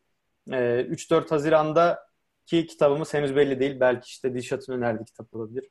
Eren belki Doruk Ateş'i e, ayarlayabilirse onun kitabı olabilir. E, bunları da yine zaten hem sosyal medyadan hem de e, oturumlarımızdan duyuruyor olacağız. Bunun dışında benim böyle aklıma gelen birkaç ufak fikirler var. Onları hani paylaşmaya başladım. Belki böyle ara mini bölümler video formatında olabilir. Sadece ses formatında olabilir podcast olarak. Bunları da belki hayata geçirebiliriz. Çünkü görüyorum maşallah e, bizim yani kitap kurdu ikilimiz e, Dilşat'la Eren yani kitap okurken bizim oturum için okuduğumuz kitap okurken bir yandan başka kitaplar da okuyorlar. Yok Dişat gidiyor ilerideki kitabı okuyor. Bir yandan yandan başka kitap okuyor falan. Belki böyle hani o altını çizdiğimiz yerleri kendimiz seslendirip sonra yorumlamak. Belki iki kişi, belki tek başına. Hani e, böyle şeyler yapabiliriz diye düşünüyorum. Olabilir. Orada biraz daha belki interaktivitemizi de arttırırız. Aynı Bir- şekilde bu satrançı da canlı yayın yapmak gibi bir fikrimiz var. Hani de onu da aya- ayarlayabilirsek zaten onun da duyurusunu sosyal medyadan yaparız öncesinde. Ee, hani böyle daha e, interaktif bir şekilde ve aynı zamanda daha e, belki sık bir şekilde de e, daha böyle ufak ufak e, içerikte paylaşabiliriz diye düşünüyorum. Evet. Sen bir şey söyleyecektin galiba Eren. Ben şey diyecektim. e, hani aramızda konuşmuştuk. İnsanların da takipçilerin de fikrini alalım. Hani aramızdan şimdi uzman olduğumuz demeyelim ama hepimizin vakit ayırıp ciddi araştırmalar yaptığımız bazı konular var. Mesela çağrı bilişim sektöründe. işte ben enerji sektöründe. İşte Dilşat e, özellikle hayvancılık sektöründe.